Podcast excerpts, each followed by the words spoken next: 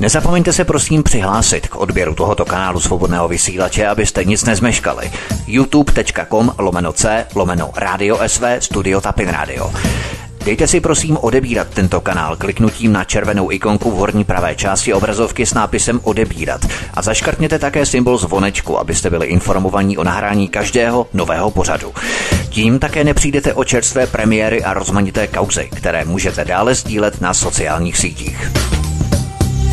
Tolik písnička v naší ulici a protože už tu máme nejen pana VK, ale i Vítka z Tapin Rádia, tak je oba vítám. Jsem ráda, že se připojili. My už se těšíme na všechno, co je pro nás připraveno. Hezký večer.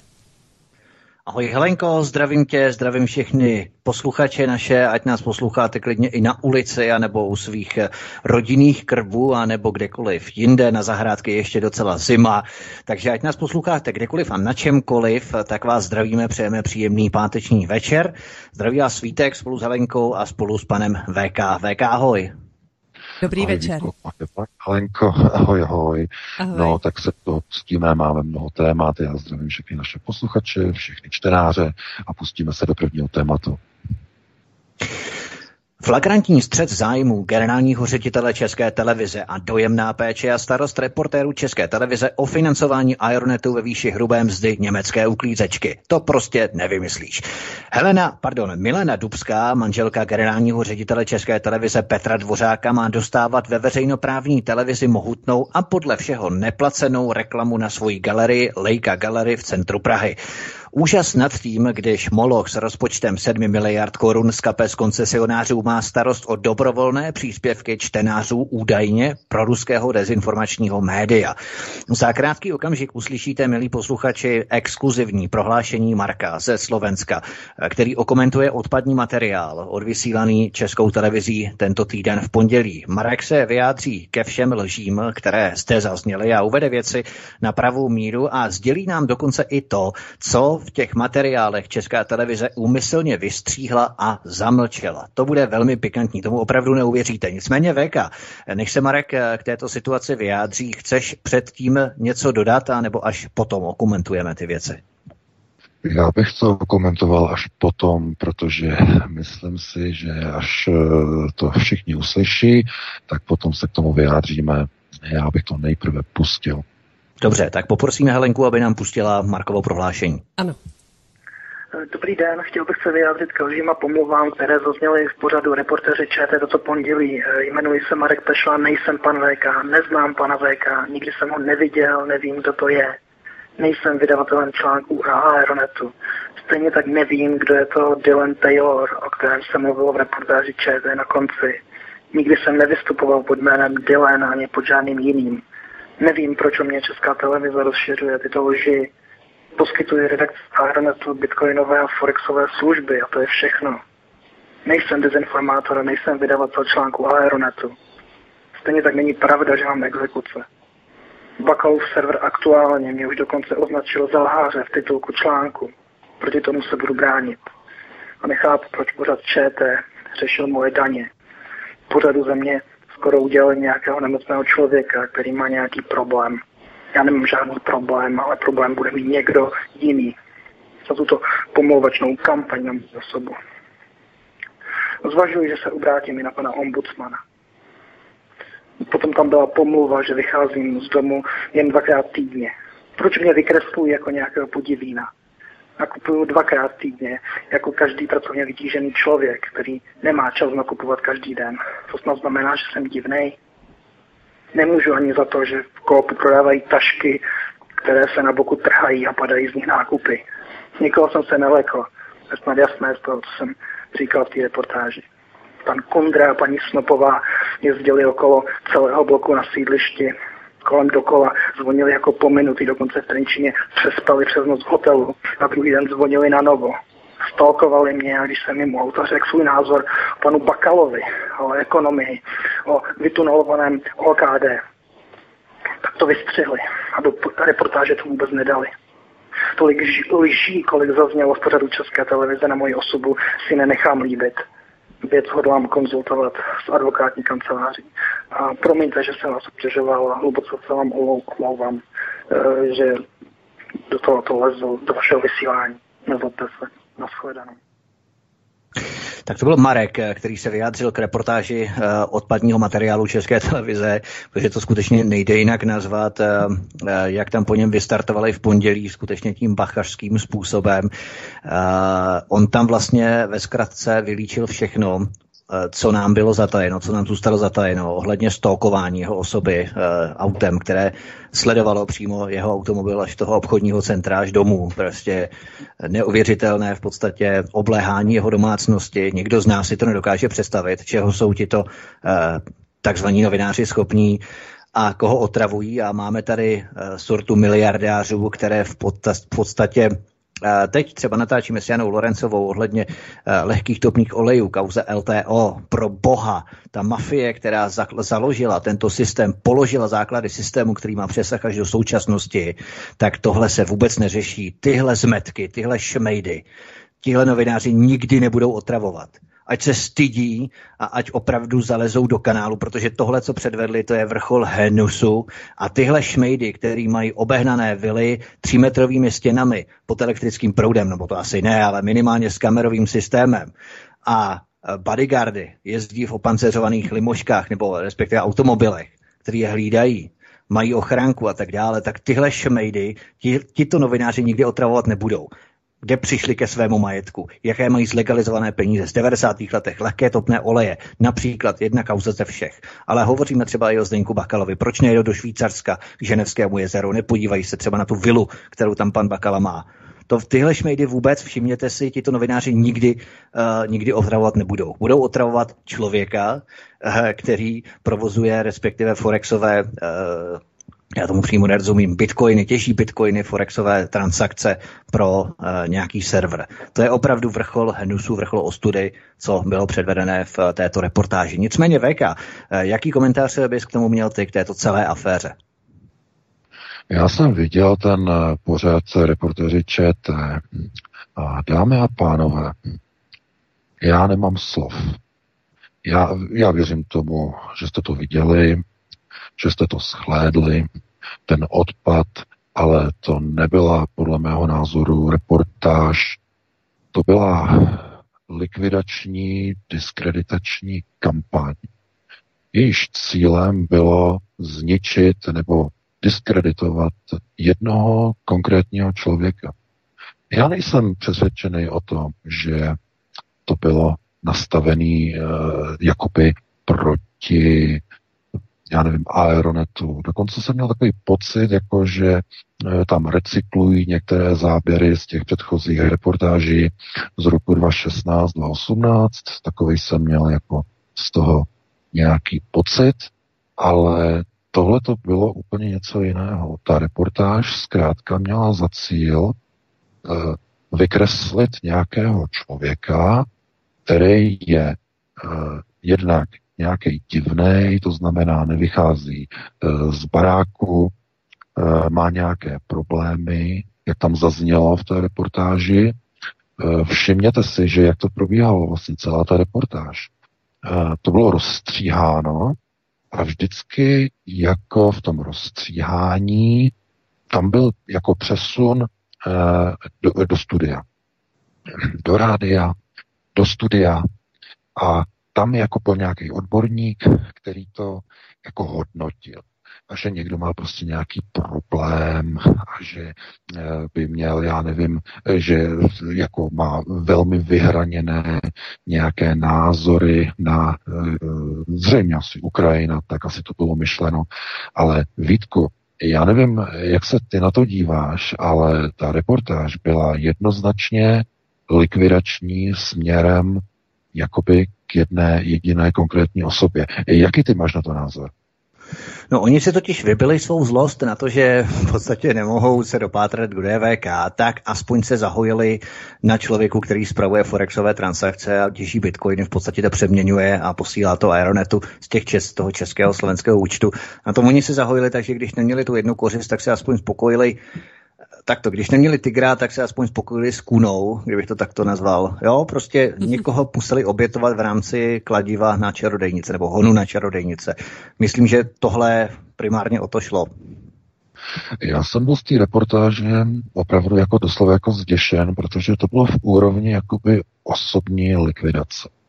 Tak mi to připadalo, tak jsem se jako na to díval, že oni změnili taktiku zcela jednoznačně. No a dámy a pánové, já asi tuším proč. Můžeme si to říct.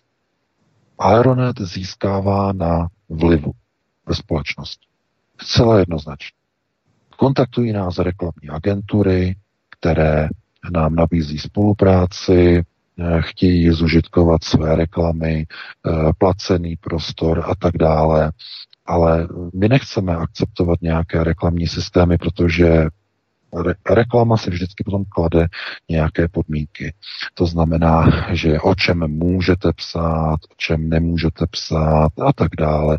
To znamená, na to nepřistupujeme. Nicméně ve chvíli, kdy vás začne kontaktovat uh, reklamní společnost, tak to znamená, že si vás všimli. Znamená to, že už dostáváte nějaký uh, systém vlivu a v tom vlivu vy ovlivňujete společnost. A jestli oni něčeho se bojí, tak je to ovlivňování společnosti. Více a více lidí e, čte Aeronet a to pro ně představuje hrozbu. A z tohoto důvodu oni ten pořad takhle natočili.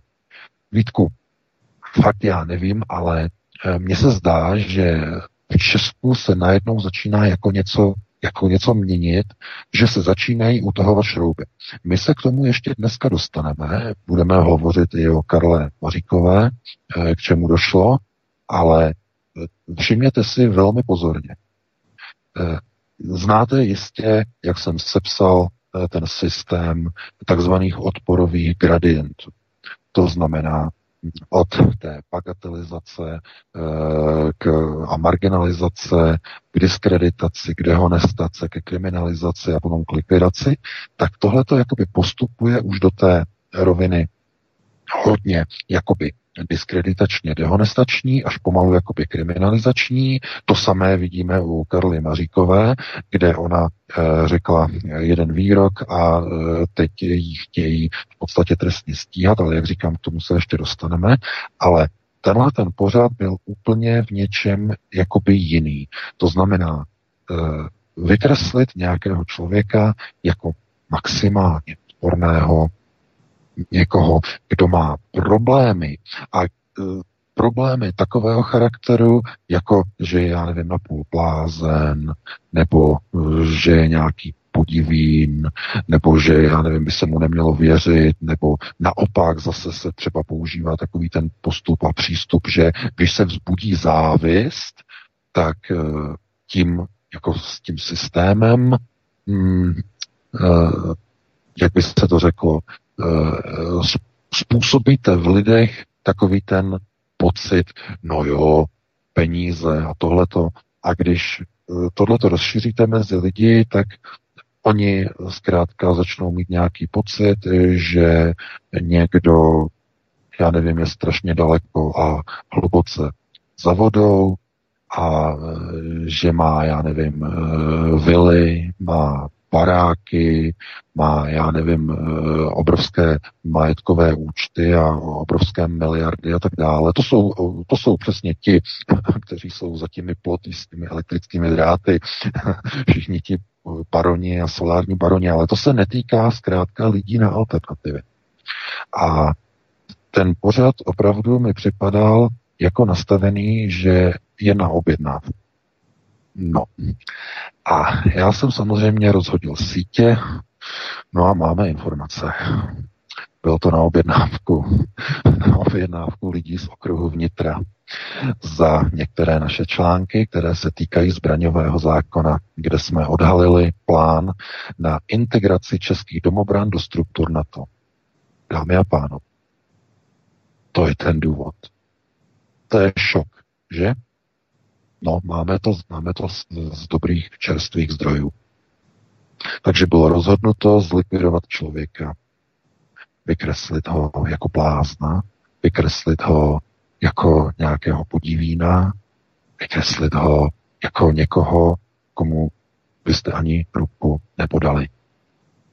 Takhle funguje režim, dámy a pánové. Takže já vás upozorňuji, že tady si nehrajeme na písečku. Tohle je informační válka, která má jasně dané kontury. Buď jste na straně alternativy, to znamená, stojíte v systému onoho hm, národního ukotvení, a nebo zkrátka jste na jejich straně. V téhle inkriminované válce, informační válce, se už nehraje na sedím uprostřed. Tohleto, tohleto ne. To už je úplně v jiné roli, v jiném systému, v jiném e, nastavení. A opravdu si nemyslím, že společnost je nastavená do takové míry, že by dokázala chápat e, důsledky a dosahy těch procesů, které přicházejí. To znamená, e, nemůžete, bude vám zabráňováno, abyste vyjadřovali svůj názor, bude vám zabraňováno, abyste eh, měli vlastní pohledy na věc, bude vám zabráněno, abyste nemohli mluvit o souvislostech, jako je třeba migrace. To znamená, budou všechny tyto hlasy umlčovány. A v první fázi budou znevěrohodňovány, to znamená diskreditace, dehonestace, to je to, co jsme viděli v reportáži, nebo na úrovni kriminalizace, což už vidíme u paní Maříkové z SPD, nebo nedej bože, ještě potom poslední stupeň fáze a to je likvidace. A jenom kdybych měl se vyjádřit a postavit to do správného nadhledu a do správného uh, úhlu, co zaznělo v tom pořadu, jaké tam byly dezinformace, tak já to jenom jednoduše zopakuju, vydavatelem Aeronetu je americká společnost American European News LLC, registrovaná ve Spojených státech a podnikající podle amerických zákonů. To je vydavatel všech článků. To znamená eh, hledat eh, někde nějaké souvislosti a hledat někde eh, nějaké jiné směry je naprosto zbytečné, je to veřejně uveřejněné na našich stránkách to opravdu já eh, ani tomu nerozumím, proč, z jakého důvodu vlastně eh, se jakoby tohle to jako nějak zamlčuje, protože každý si to může zjistit a všichni to vidí, ale ne, tohle to byla eh, tohle je pokus, jakým způsobem najít někoho, nějakou osobu a je úplně jedno, jaká osoba to je. Úplně fuk, Může to být kdokoliv, může to být třeba nějaká uklízečka někde, kterou odchytí a zjistí, že dostala někde nějaký příjem a řeknou, a vy jste za to zodpovědná. Vy děláte tam a tam, vy spolupracujete s tím a s tím proruským dezinformačním serverem a vy jste ta a ta. To znamená, jim je, oni nemusí prokazovat vůbec nic. Oni si vyberou nějakou osobu, vyberou si nějakou personu a z té persony udělají obětního beránka, plázma, nebo já nevím, nějaký holumpa, nebo uh, cokoliv jiného se jim zamane. No a uh, ten vliv potom vede k tomu, že se očekává, že takový server přestane e, mít uh, jakoby podporu, přestane mít návštěvnost. Samozřejmě nevím, kde oni získali takovéhle domněnky, protože ono to funguje přesně obráceně, naopak to obrovské zvedlo návštěvnost Aeronetu za ten týden 4 miliony 750 tisíc a něco jenom za týden a návštěvnost. A to jako znamená, že je to nastavené do systému likvidace. Někomu už strašně moc vadíme.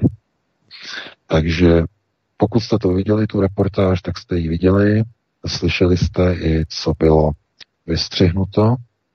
A já bych jenom řekl k tomu jednu věc. Aeronet je první. Vždycky byl první na ráně. Ale ostatní alternativní servery stojí v řadě a budou následovány. To znamená, nemyslete si, že nepůjdou po vás. Pokud provozujete nějaký server alternativy.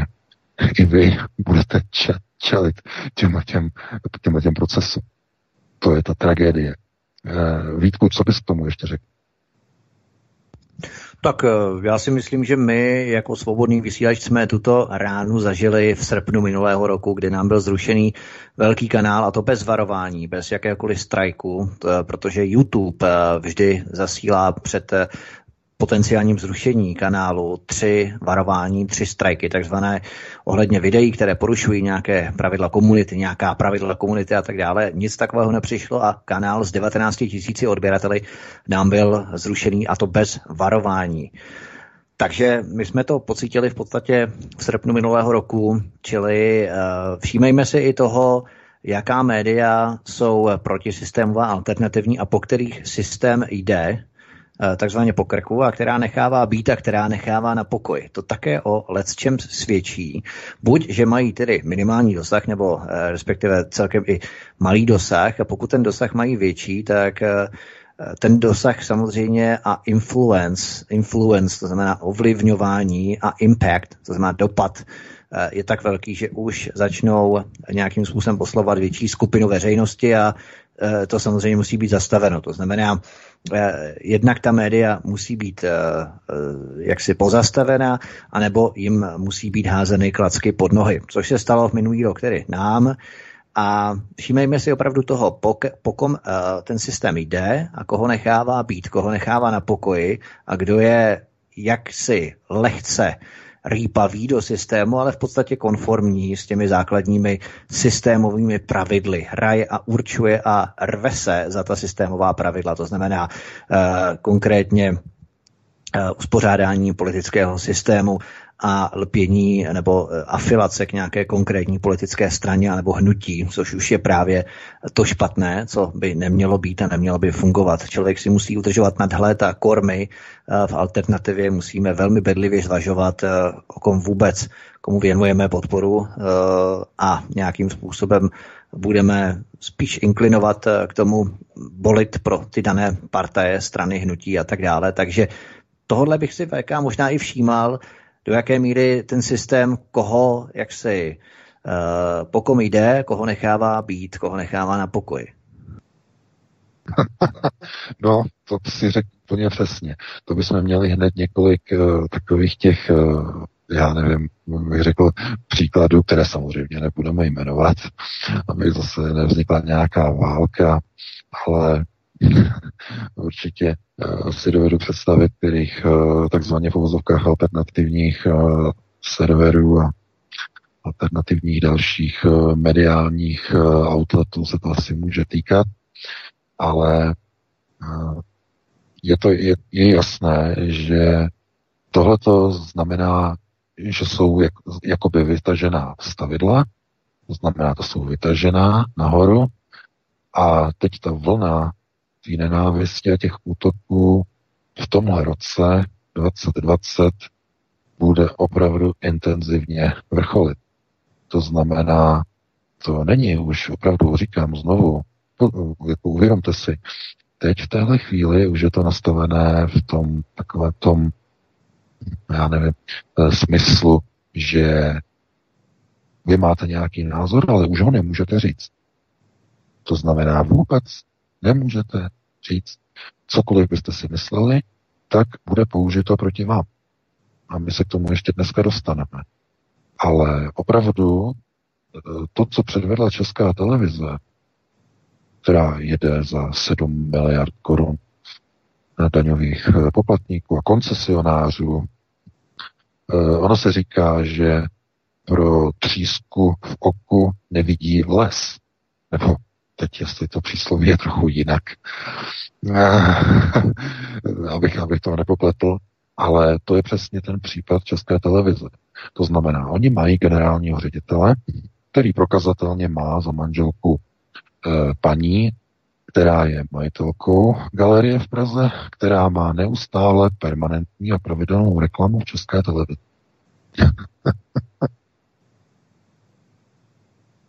To je prostě pro mě úplně jakoby neuvěřitelný. Já se na to dívám jako eh, na nějaký uh, bizarní příběh, který se jakoby odehrává, já jsem to napsal do toho článku, jakoby nějaká taková zvláštní iterace, která se momentálně na, jako odehrává před očima.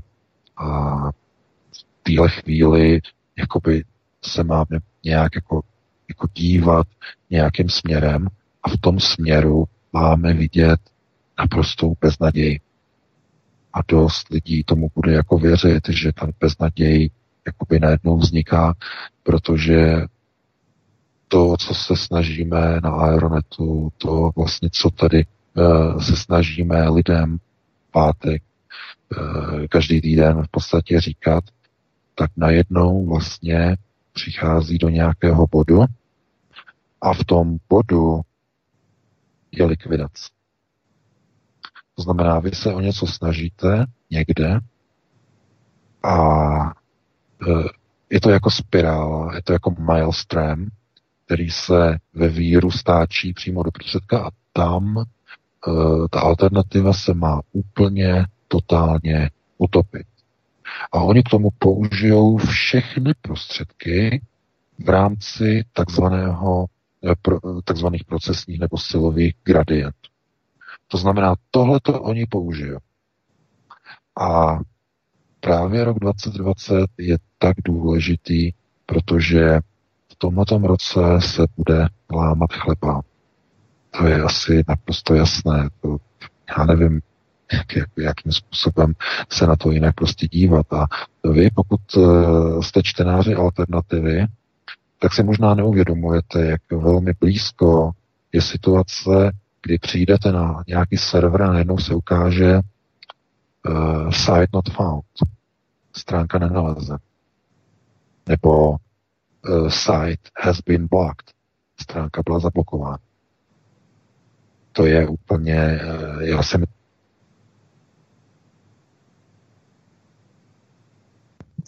tak teď... Jeho názoru úplně jako... A slyšíme se? Halo? Ano, eh, na vteřinu to vypadlo, eh, ale v pohodě, no, už. Ano, už se slyšíme. No, výborně.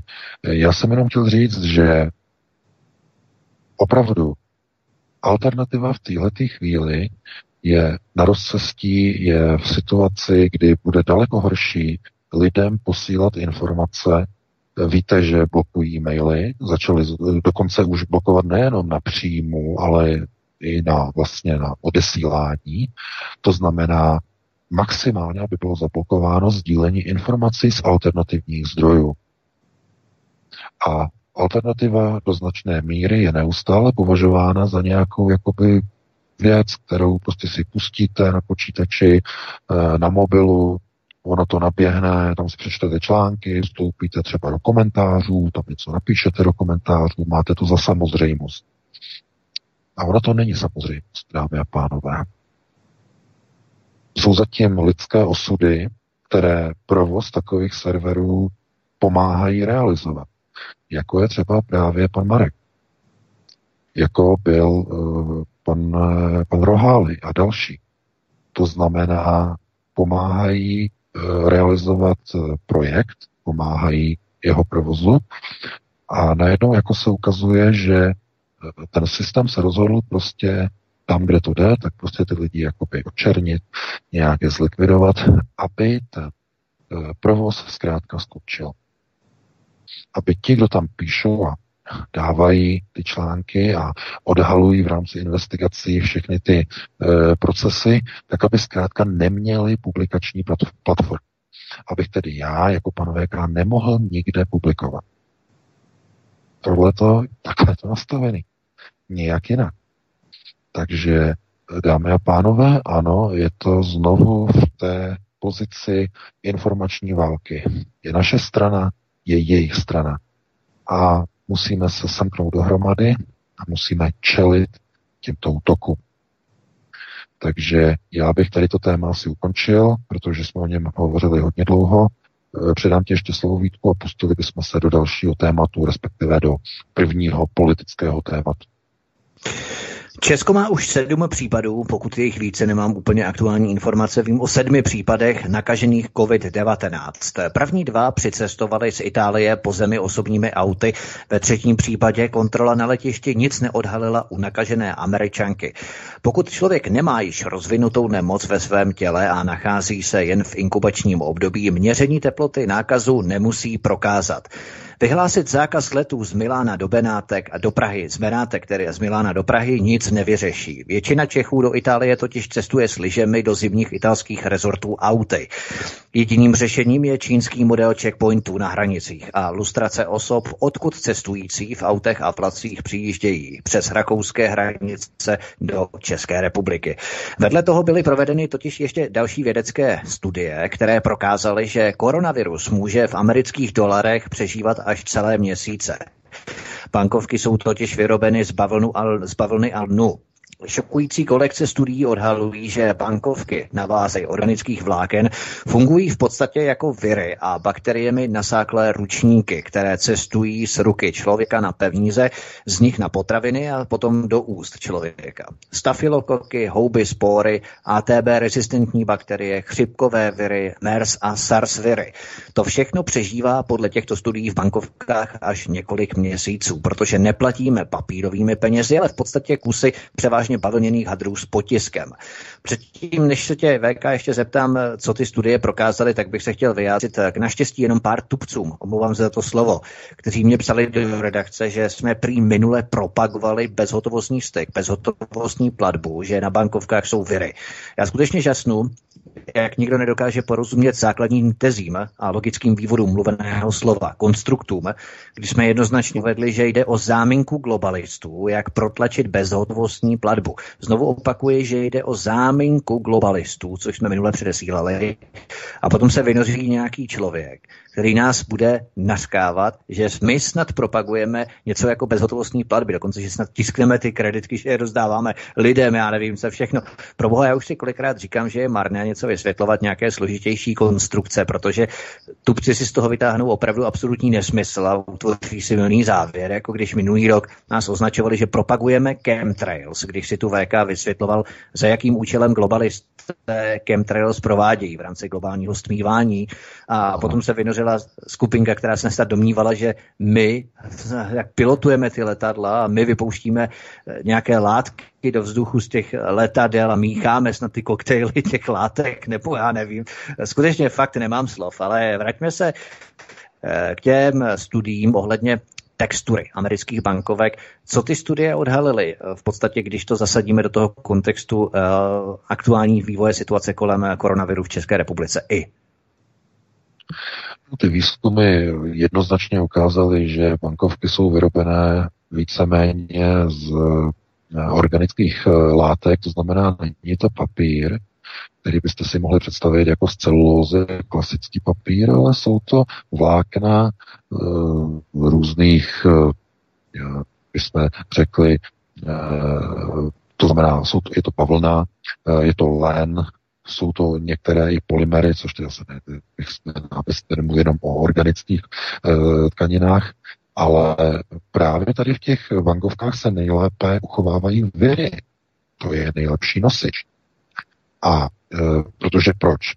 Bavlna uchovává vlhkost. E, organická tkanina je doslova jako houba, která uchovává vlhkost, no a vlhkost podporuje přežívání virů.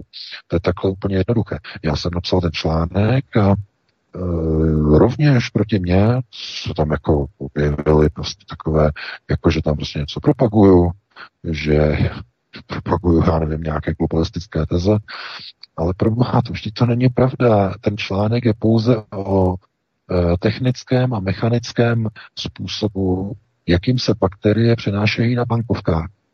A pomocí e, této, této skutečnosti a tohoto faktu globalisté budou argumentovat, že je třeba se zbavit, bezhotovo, eh, zbavit bankovek a přejít na bezhotovostní styk. Tak je to myšleno. Tak ty články jsou psány. To není propagace bezhotovostního uh, styku. Já opravdu nevím, jestli lidé uh, nemají čas a nečtou článek celý a Tak zase mikrovýpadek, který doufejme, že se napraví. Ano, teď neslyšíme, pana VK. Ještě nějaké další uh, použití a funkce.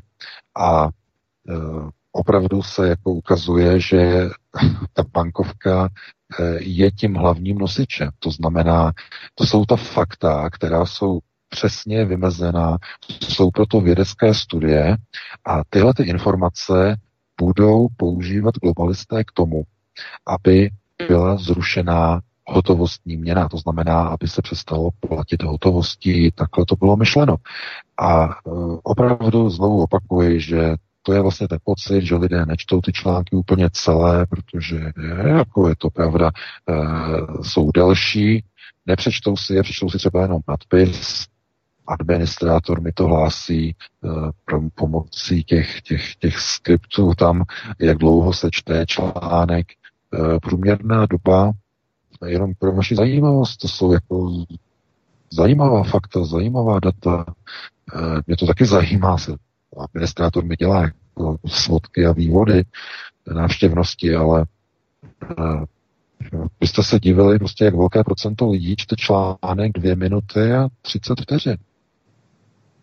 Což je, eh, což není přečtení článku, který má 1500 nebo 1800 znaků.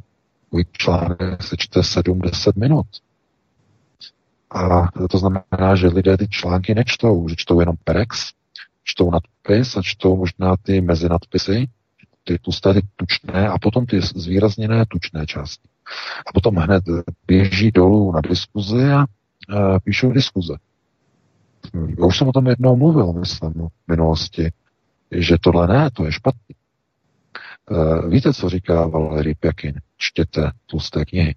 Prosím vás, já vůbec se nepíšu o tlusté knihy, já píšu jenom články, které třeba mají 15, uh, tedy 1500 nebo 1800 znaků. To vůbec není tlustá kniha, to je středně velký článek. A lidem je zatěžko si to jako přečíst celý. Neříkám, že všichni, ale velké procento z těch skriptů to prostě vyplývá z těch, eh, z těch logů statistických. Eh, to je, to je tragédie. Já třeba neznám statistiku eh, SVCS, Vítku, to možná ty víš, jestli lidé poslouchají pořady úplně celé, nebo si jenom vystříhávají nějaké pasáže, že tady si poslechnu, tady si poslechnu, tady si poslechnu, ale že by poctivě poslouchali od začátku do konce, Nevím, jak to je, to mi potom řekneš za chvíli, jestli víš, ale e, jako u nás na Aeronetu, tak prostě, že ano, vysoká návštěva, vysoká návštěvnost, to jsme rádi, ale já nejsem eh, moc rád za to, jak se prostě přistupuje přijímání těch informací, že si to prostě mnoho lidí vůbec nepřečte.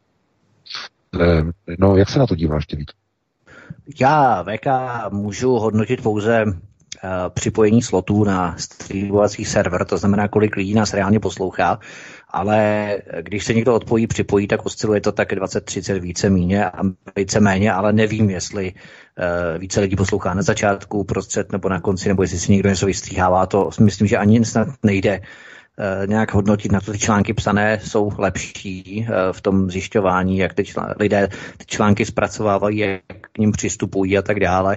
Takže to já nevím, to nemůžu hodnotit z pozice svobodného vysílače. Myslím, že ani Pavel eh, tohle nemonitoruje. My máme pouze výsledky v rámci poslechovosti, co se týče připojení uh, slotů na streamovací server. Uh, kolik lidí, je posl- kolik lidí poslouchá, ale to, je tak, to je tak asi všechno. No. Jasně, jasně. To, jako to není ani, ani jako důležité. Já jsem jenom si to chtěl jako porovnat s tím, jestli ten výsledný tristní stav je stejný jako na Aeronetu, že prostě někomu eh, jako kompilujete informace, aby je měl zkrátka precizně podané, aby tam měl všechny fakta a potom admin mi řekne, tak ten článek, eh, který si psal, který má 2670 znaků a podobně, eh, tak 22% lidí si ho přečetlo celý. 22% lidí. No a potom mi řekne jako ta další procenta těch, no tady to a to, že někdo dvě minuty a nějakých pár vteřin, skoro 40% lidí třeba články. To znamená, ti lidé ty články nečtou. A proto eh, já už jako jsem převzal tu metodu pana inženýra Grubra, eh, známého již dávno z 80. let o takzvané optimalizaci čtení, eh, optimalizaci přijímání informací, má na to dokonce přednášky, knihy napsané, to znamená optimalizace psaní článků a přijímání informací podle Jennera Grubera. Ale pomáhá to samozřejmě, to znamená, ty hlavní nosné myšlenky jsou v tom článku zvýrazněné dvěma formami. Jedno je Perex, vlastně třemi. Perex, Eh, dále eh, podnadpisy eh, velké a zvýrazněné tučné texty v jednotlivých článk, v jednotlivých odstavcích, tučně, hlavní nosné myšlenky.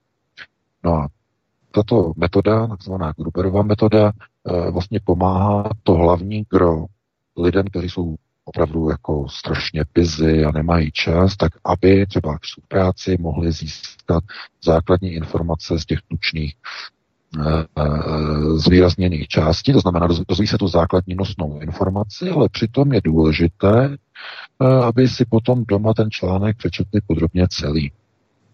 No a z těch statistik to právě vyplývá, že tak to prostě ne, tak to nefunguje. A potom dochází k tomu, že v těch komentářích já najdu obvinění, že propaguju globalistům bezhotovostní společnost. Bože, takový chucpe. To znamená, buď si tedy ten článek přečtete a nepochopíte ho, to znamená, to je nějaká forma dyslexie, teď mě omluvte, že to říkám takhle na to dole, ano, tom článku žádná propagace bezhotovostní společnosti není. Nevím, kde ji tam vidíte.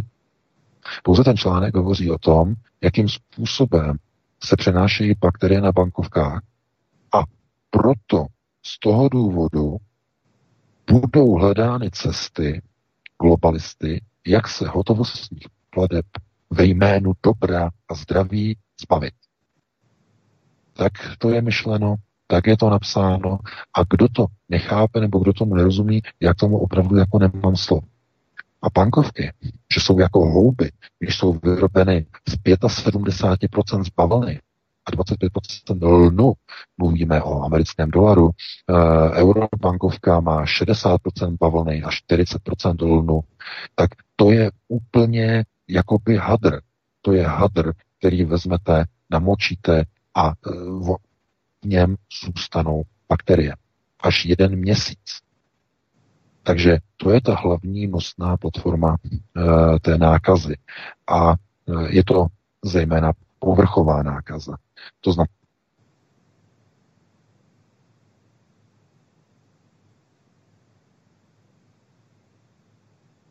Zase se neslyšíme.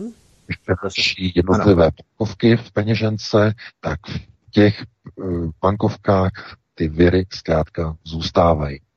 To je asi ten hlavní důvod, proč uh, jakoby v téhle chvíli uh, se mluví o tom, že jednotlivé viry, zkrátka, které vlastně útočí na člověka, že to koronavirus nebo třeba viry chřipky, tak jsou nejčastěji způsobené pomocí přenosu z ruky, z ruky do úst.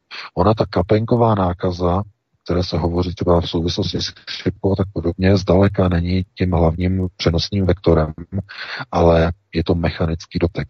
To znamená, vezmete zaklípku někde, v nějakém veřejném místě, třeba v obchodě, v restauraci, nebo eh, když bydlíte doma, nebo bydlíte třeba, já nevím, v paneláku, tak za hlavní domovní dveře dole vezmete a potom jdete a já nevím, třeba si utřete nos nebo si utřete pusu někde, já nevím, nebo si sáhnete na oko, nebo takhle bezděčně rukou třeba dvě minuty poté. No a všechny ty bakterie a všechny ty viry, které jsou na té klice, okamžitě máte na tváři.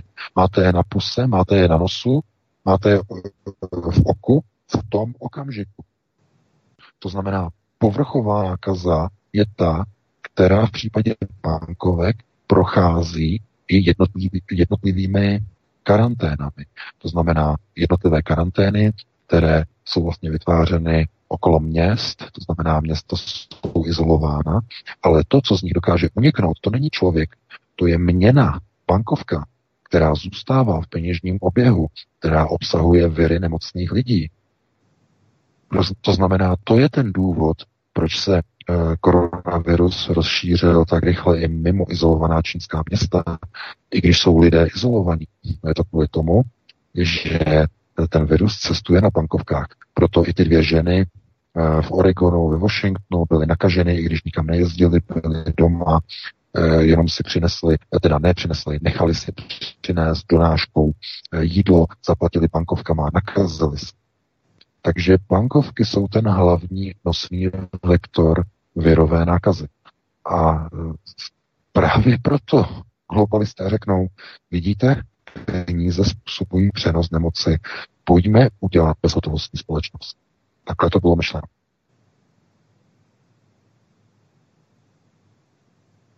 Tak já si myslím, že právě přichází eh, čas 20 hodin, tak bychom si mohli dát VK asi pauzu a potom bychom se mohli vrhnout na další téma, eh, kterým budou ony šokující záběry z Řecka, které zachycují tisíce migrantů, jak přelezají žiltkový plot a hrnou se z Turecka do Evropské unie. Něco neskutečného, co mělo právě překrýt ta kauza ohledně Korovinu. Co říkáš?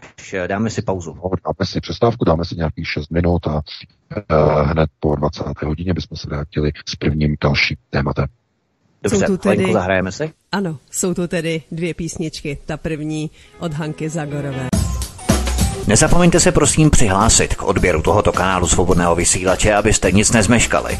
youtube.com lomeno c lomeno radio sv studio tapin radio.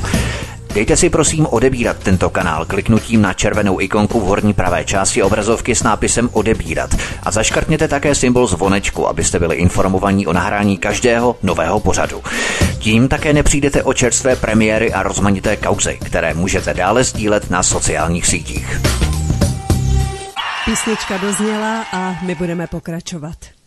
Vítku, tak jsme ve vysílání. Já jsem nevěděl, jestli to je nějaká ano. instrukce ještě předtím, než písnička dozní mimo vysílání. Tak eh, zdravím a vítám všechny taky v druhé hodině našeho vysílání.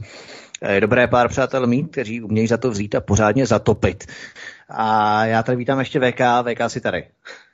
Já jsem tady, já jenom doufám, že to vydrží, protože mi to tady začalo vyskakovat a já jsem neslyšel tu písničku, mi to vyskakovalo, to na to spojení je dneska opravdu nějaký divný. Buď máme velkou sledovanost, teda ne sledovanost, ale eh, poslechovost, poslechovost a nebo uh, já nevím, nebo nám někdo nepřeje, jo. tak bych to řekl. Stávalo se právě v té první hodině, že si vypadl nějaké zhruba 3, 4 až 5 vteřin, eh, zhruba třikrát. Eh, nebylo to nějakým způsobem eh, ovlivnitelné z toho důvodu, že by to třeba nějak mělo vliv na to, co si, to, o čem jsi mluvil, dalo se to v pohodě dát dohromady, ale prostě takové věci se tam děly, odehrávaly se v první hodině. Doufejme, že to teď bude trošku lepší. Takže půjdeme na další téma. Šokující záběry z Řecka zachycují tisíce krimigrantů, jak přelézají žiletkový plot a hrnou se z Turecka do Evropské unie. Řecká policie je bezmocná. Jediný řecký policista na zachyceném videu se marně snažil zastavit skupinu krimigrantů, kteří vyslyšeli výzvu tureckého prezidenta, aby se vydali na cestu do Evropské unie kvůli válce, která vypukla na severu Sýrie. Erdoganova odplata NATO za rozhodnutí aliance nepomoci turecké armádě v Sýrii v boji proti syrské a de facto i ruské armádě v okolí Idlíbu. Koronavirus dokonale odvádí pozornost od nové migrační vlny, která se nyní počátkem jara rodí na řecko-turecké hranici. Je jasné, že idylka s vítáním skončila. Varovná palba řecké pobřežní stráže proti nafukovacímu člunu s krimigranty z Turecka ukazuje na vypjatou situaci, že Řecko už více krimigrantů prostě nezvládá. Uprchlíci táhněte. Pobřežní stráž krimigranty posunovala do pobřežních vod Turecka, nadávala jim, ať táhnou zpátky, ale krimigranti se vzdát nechtěli a kličkovali. Nakonec musela stráž, řecká stráž zahájit varovnou palbu do vody, ale mezi tím se dalším člunům z krimigranty podařilo dojet k řeckým břehům. Situace je skutečně zoufalá a ten volají o pomoc. Kdo ale zastaví krimigranty, když migrace je kvůli paktům OSN lidským právem. Ta situace v Řecku je skutečně tristní, zoufalá, ovšem právě OSN jsme možná zaznamenali, že tento týden peskovala Řecko, že nesmí odmítat žádosti o azyl krimigrantů. Navíc na to v současné době provádí obří cvičení na Pobaltí při simulaci fiktivního útoku Ruskem To je velmi důležité, ale na hranici s Tureckem neuvidíte žádného vojáka NATO, nebo téměř vůbec, nebo možná sporadicky, abych tedy nekecal. To znamená, kdo vlastně, orgazu, kdo vlastně organizuje VK migraci? Je to Erdogan, anebo Evropská unie spolu s NATO a OSN? Hmm, organizuje. Uh, ono to celé má vypadat jako objektivní proces. To znamená, že migrace je přirozená je vyvolána okolnostojičnostmi, abych tak řekl. A ono to tak není. Migrace je koncept. Je to konceptuální nástroj řízení. řízení. Eh, můžete říkat eh, plánovaný nástroj řízení, to znamená koncept. Já jsem to psal do toho článku. Co se jedná? Zamyslete se. Jaký je plán světového sionismu?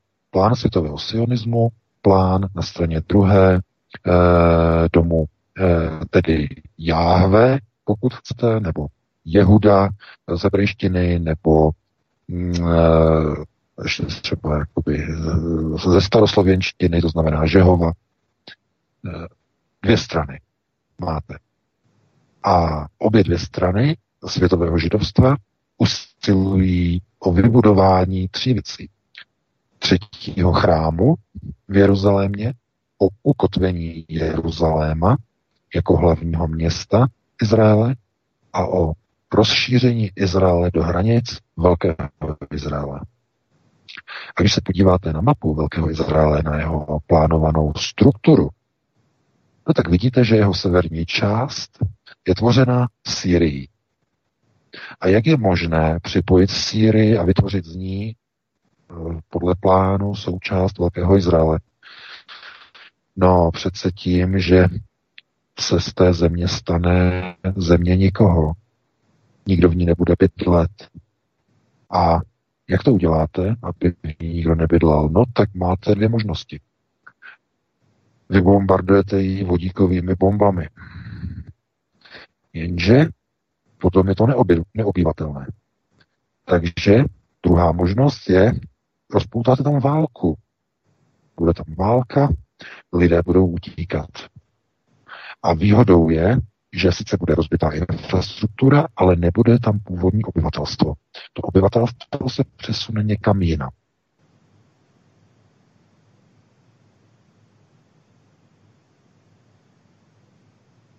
Kam se přesune? No tak odpověď na tu otázku je úplně jednoduchá. Ti migranti úplně všichni se přesunou do Evropy. To znamená, budou v Evropě a Sýrie bude prázdná. Nebude se moc bránit. Bude rozparcelována. Bude otevřený prostor pro rozšíření Izraele do hranic Velkého Izraele. To je ten plán.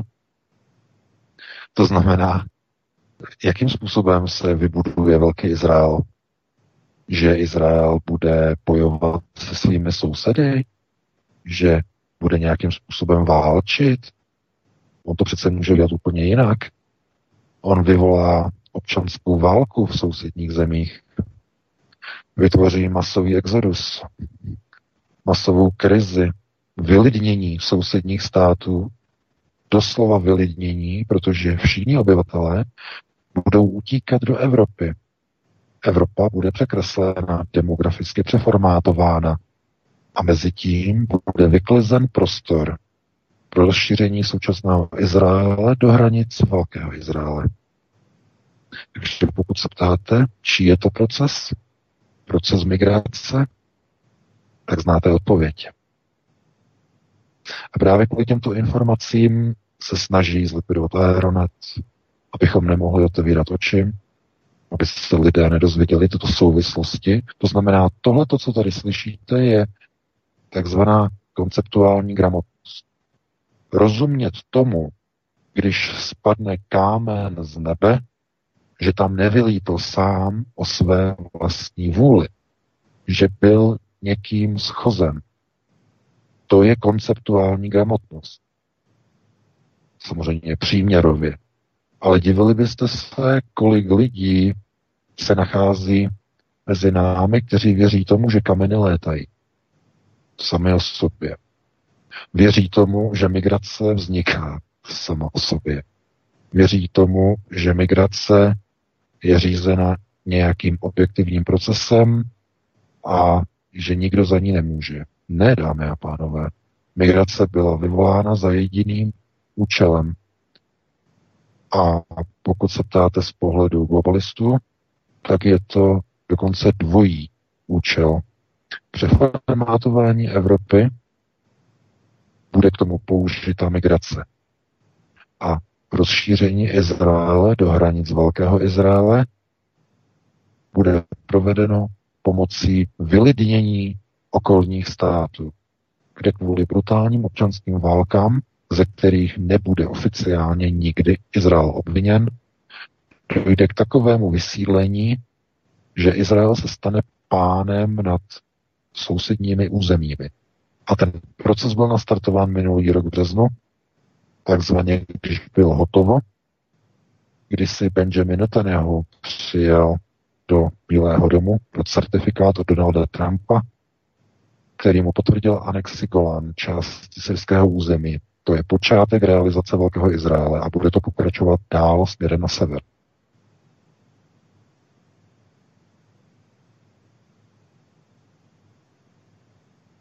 Ty, které dáváme čtenářům, se někomu zkrátka nelíbí. Mnoho lidí e, nechápe tyto souvislosti, my je vysvětlujeme a my ukazujeme, jakým způsobem funguje izraelská vláda, jaký je plán budování Velkého Izraele. To znamená ono strukturální řízení, jestliže, jestliže chceš postavit dům na sousedově pozemku, tak mu zapálíš barák a stodolu. A do značné míry eh, je tohleto ten hlavní klíč k tomu, jakým způsobem Velký Izrael bude budován. A nakonec bude vybudován. A pokud se ptáte, s kým se bude budovat Velký Izrael, tak eh, ta hrozivá odpověď je, že všichni budou s Izraelem budovat jeho Velký Izrael. S výjimkou států, které jsou na listině jako nepřátelských a západním liberálním hodnotám e, nesouhlasným a odporujícím systémům, jako je Kuba, Venezuela, Severní Korea a Irán. To je opět další příklad konceptuální gramotnosti. To znamená, pokud rozumíte těm těm souvislostem, tak jste na alternativě správně. Pokud tomu to nerozumíte, tak je třeba číst ony tlusté knihy a když ne tlusté knihy, tak alespoň ty uh, moje články, které jsou tak pro někoho velmi dlouhé a dozvíte se jakýsi základ, jakési gro jednotlivých procesů řízení. A je zoufalé, když potom slyšíte a vidíte některé politiky, kteří se objevují uh, tuhle vlevo na politické scéně, tuhle vpravo, tuhle uprostřed a vyzývají k přijímání různých usnesení a rezolucí na ochranu Izraele. To slyšíte poslance, kteří říkají, a my se k tomu jistě taky dostaneme, bude, byl odstaven pirátský uh, poslanec, uh, pan Tužík nebo Těžík, Vítku. Tožička, Tomáš Tožička. To, tožička, ano, Tožička, Tožička. Představte si, co se stalo, jenom odbočím velice rychle. On před 11 lety na Facebook napsal uh, výrok proti Izraeli, to znamená genocida uh, palestinců a tak dále, tak dále. Mluvíme o tom velmi pravidelně. On to napsal před 11 lety na Facebooku. 11 let. Oni to dnes na něho vytáhli a on kvůli tomu musel odstoupit z kandidátky pro podzimní volby z pirátské kandidátky. Vyštípali ho, vyštvali ho. A představte si, že Miroslav Kalousek řekl, že kdyby tohoto řekl třeba i jeho bratr, prácha, takže že mu rozbije hubu. Za výroky proti Izraeli, dámy a pánové. Chápete souvislosti?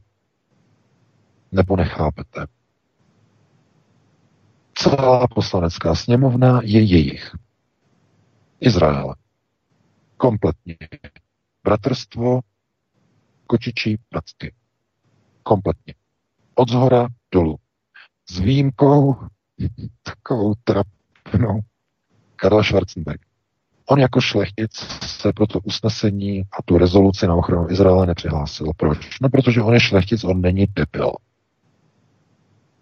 On možná je senilní, on možná, e, ne možná, on určitě není pro národní kádr, o tom žádná diskuze, ale pokud jde o schopnosti konceptuálního řízení a hlavně o konceptuální gramotnost, tak jediný v té poslanecké sněmovně má základy vědomostí konceptuální gramotnosti. A to je tragédie.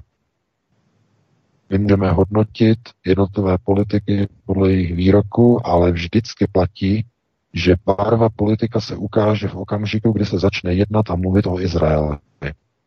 Jsi na straně Izraele nebo jsi na straně proti Izraele?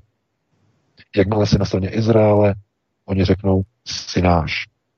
Jakmile se zastáváš jenom trochu palestinců, nebo jenom trochu kohokoliv jiného, nebo se zastáváš Syřanů ve věci Golanských výšin, nebo se zastáváš úplně jakéhokoliv etnika nebo skupiny e, lidí, tak se stáváš jejich nepřítelem. Napíšeš před 11 lety kritický článek, naprosto korektní o tom, co provádí Izrael eh, v pásmu Gazy a na palestinských územích e, západního břehu. A oni to na tebe za 11 let vytáhnou. A Kalousek ještě řekne, že kdyby tohle to napsal e, třeba jeho bratr, takže mu rozbije hubu. Tohle to je tragédie, protože tohle to ukazuje, že nic nebude zapomenuto, jestliže někdy se vyjádříte proti Izraelu. Nikdy vám a že jste se postavili proti jejich hlavním zájmu. To znamená zájmům vybudování Izraele jakožto hlavního domínia pro prosazení takzvaného nového světového řádu. Izrael, který bude mít hlavní město Jeruzalém, v něm bude naplněn symbol, tedy postaven třetí chrám, a za těchto podmínek bude Izrael rozšířen do hranic Velkého Izraele. Pokud čekáte válku, čekáte ji e, zbytečně, protože je jasně e, v talmudických proroctvích jasně dáno, že válka nebude dříve, než bude vybudován Velký Izrael. Tohle je pro mnoho lidí šok, to si musíme probrat teď. Já se omlouvám, ale to je velmi zásadní, protože dostávám e-maily, lidé se na to ptají. Jak je možné, že bude vybudován velký Izrael a nebude to na základě války Izraele s, se sousedy? Jak je to vůbec možné? No dámy a pánové, v Sýrii vidíte přesně model, jak to funguje. Jiné mocnosti, jako je Turecko, jiné mocnosti, jako jsou Spojené státy, jiné mocnosti, jako je Rusko a domácí armáda, jako je syrská armáda, se mezi sebou budou řezat a celý, celý uh, Izrael bude jenom čekat, až všechno obyvatelstvo Sýrie se přesune do Turecka a následně do Evropy. Po vyklizení Sýrie už nebude nikdo, kdo by mohl bránit obsazení Sýrie. A protože ten proces se blíží, tak nastává proces dělení, porcování kořisti. Na severu chce být Turecko, na západě vzniká část Kurdistánu, plus američané okupují syrská ropná naleziště. Dole na jihu operuje Izrael. Rusko má své zájmy, ale co je důležité říct, Rusko dovoluje bombardování syrských pozic izraelským letectvem. A tím je to dané. Dámy a pánové. Pokud tohle si nedokážete přiznat, že Rusko dovoluje izraelským stíhačkám vstupovat, do, Izrael, do syrského vzdušného prostoru a nesestřeluje je, tak tím je to dané. A můžete se na hlavu postavit, můžete milovat, můžete se modlit Vladimíru Putinovi, můžete se mu klanět. Ale nic to nezmění na tom, že je jejich. Je pod kontrolou židovského kongresu, je pod kontrolou halachy, ochrany Jeruzaléma. A to jsou šoky pro lidi, pro mnoho lidí. Lidé nehledají pravdu, lidé hledají potvrzení své pravdy. A to je tragédie alternativy. Mnohokrát jsme to zažili. Lidé nehledají pravdu, hledají potvrzení pro své vlastní teze. To znamená, vytvoří si modlu mesiáše, k ní se modlí. Ale to není alternativa. To je něco,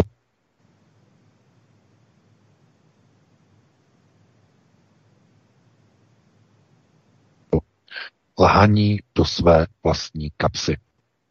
To je přesně to, co to je. Ono klanění se Mesiášovi není nic jiného. To znamená, nehledáte, jaká je skutečnost, ale hledáte potvrzení vlastní pravdy.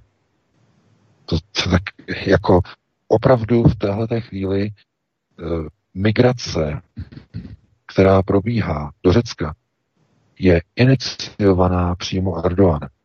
On přímo nařídil své armádě, že nemají dovolit Řecku vrácení vlastních uprchlíků.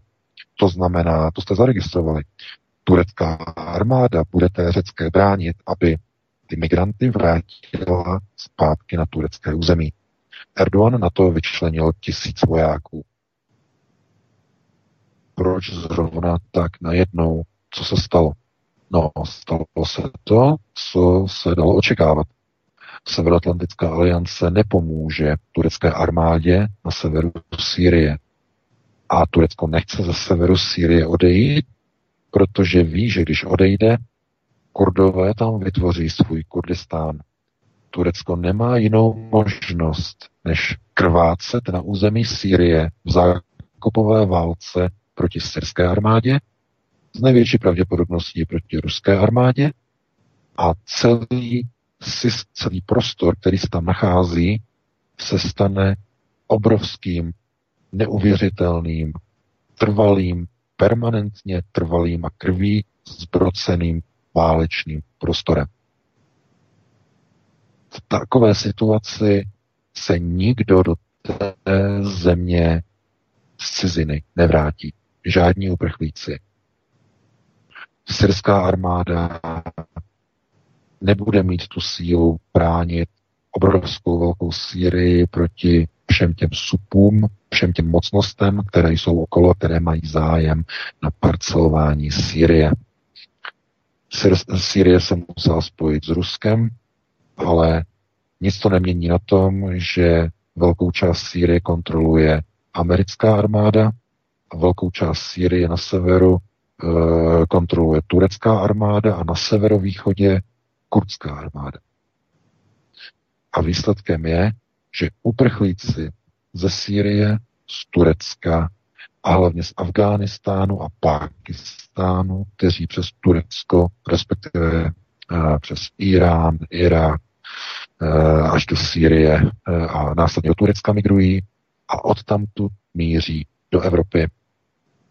Migrační cesta, migrační trasa je nastavena zcela jednoznačně zcela podle plánu globalistů. Ale problém je v tom, že lidé se budou dívat na ty migranty a budou říkat, oni utíkají před válkou. Ale už se nikdo nebude dívat na to, že ta válka v té Sýrii probíhá díky mocnostem, které, a to je největší šok, jsou ovládány že a že. Americká armáda, americký prezident, chasická halacha, Rusko, ruský prezident, e, židovský kongres, chasická halacha, dole Izrael, hlavní domovina světového židovstva. A ten Turek, který tam bojuje, tak ten zajišťuje konflikt. ten zajišťuje onen válečný stav a úprk lidí ze Sýrie, ale ani ne tak úprk, protože kdo mohl, ten už utekl v minulých letech, ale především zaručuje ten Turek, že nikdo se do té Sýrie nezačne vracet, dámy a pánové. To je hlavní úkol Erdoganovy armády. Aby se nikdo nezačal vracet do Turecka, teda do Turecka, do Sýrie, domů. Protože tím by byl, by byl zmařen plán na realizaci Velkého Izraele.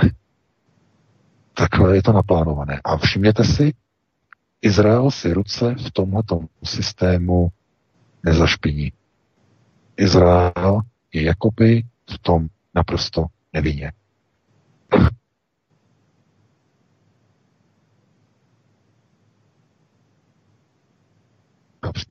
Že jediný, kdo v tom má prsty, je Izrael. To je zjevné. Ale nikdo ho neobviní. Naopak ještě budou poslanci přijímat jednotlivá usnesení a v rámci těch usnesení budou eh, vyvolávat a eh, budou podporovat Izrael a budou odporovat proti bojkotu Izraeli a tak dále. To znamená, že u těch poslanců nevidíte vůbec žádnou konceptuální gramotnost. Budování Velkého Izraele, budování Jeruzaléma, Kalousek, který křičí, nejenom Kalousek, ale vedení Pirátské strany, eh, pan eh, poslanec, teď si nemůžu vzpomenout na jeho jméno, řekl, že Izrael je přece přítel českého národa, je to spojenec, přítel a spojenec, tam napsal na Twitter. Přítel a spojenec. Dámy a pánové, spojenec, který provádí anexe území svých sousedů, je spojenec České republiky v očích poslanců, nejen pirátské strany. Tomu já říkám kardinální, obrovské a mohutné chucpe. to, mně to připadá úplně až jako trapné. Já se to dívám tak, že bych se styděl za ty poslance. A oni se za to nestydí, oni jsou, oni jsou na to hrdí, že ochraňují Izrael, jsou hrdí na to, že prohlašují o Izraeli, že Izrael je spojenec. Ano, Izrael je spojenec eh, ve smyslu toho, že je připojený na procesy řízení v jednotlivých zemích a rozhoduje o výsledku voleb jednotlivých prezidentů a prezidentek, ať už je to Ukrajina, nebo je to třeba na Slovensku, nebo jsou to procesy vůbec v Evropě, nebo ve Spojených státech. To je úplně jedno. Ve chvíli, kdy máte volební kampaň a e, osobní přítel Benjamina Netanyahu a vám jako prezidentskému kandidátovi e, nebo kandidátce poskytuje služby pan Aaron Šaviv, tak je vymalováno, je hotovo, je to dané. Nemusíte vůbec chodit pro vodu. Stačí se podívat z okna a stojíte v tom až po kolena. V tom brčálu. To je příměr, ale tak to skutečně je. Oni to mají pod kontrolou kompletně. Eh, Kneset, to znamená Kneset v Izraeli, Kneset v Praze, český Kneset. Máte mnoho dalších Knesetů, které přijímají zákony na ochranu Izraele. Ten rozdíl je, že v tom izraelském knesetu to mají aspoň oficiálně, tam aspoň mají ten, eh, ten jad, tam mají a mají tam eh, i tu menoru na té zdi a tohle mají tam Talmud, eh, tedy ne Talmud, a Tóru, Talmud nesmí být vystavován před oči gojů, to je zakázáno. A co je důležité, jednotlivé knesety přijímají zákony na podporu Izraele v celém světě. A nemluvíme zdaleka jenom o evropských zemích nebo o Spojených státech, ale mluvíme o mnoha, mnoha dalších zemích. Takže to je výsledek migrace do Evropy. A proto řekové nemůžou nic dělat. A proto ani není možné očekávat, že někdo jim pošle armádu na pomoc. Pošlou jim pár policistů na kontrolu hranic to je všechno, tím to končí, tím to hasne. Migrace je totiž ukotvená jako lidské právo. Globalisté to prosadili pomocí jednotlivých vlád západních zemí.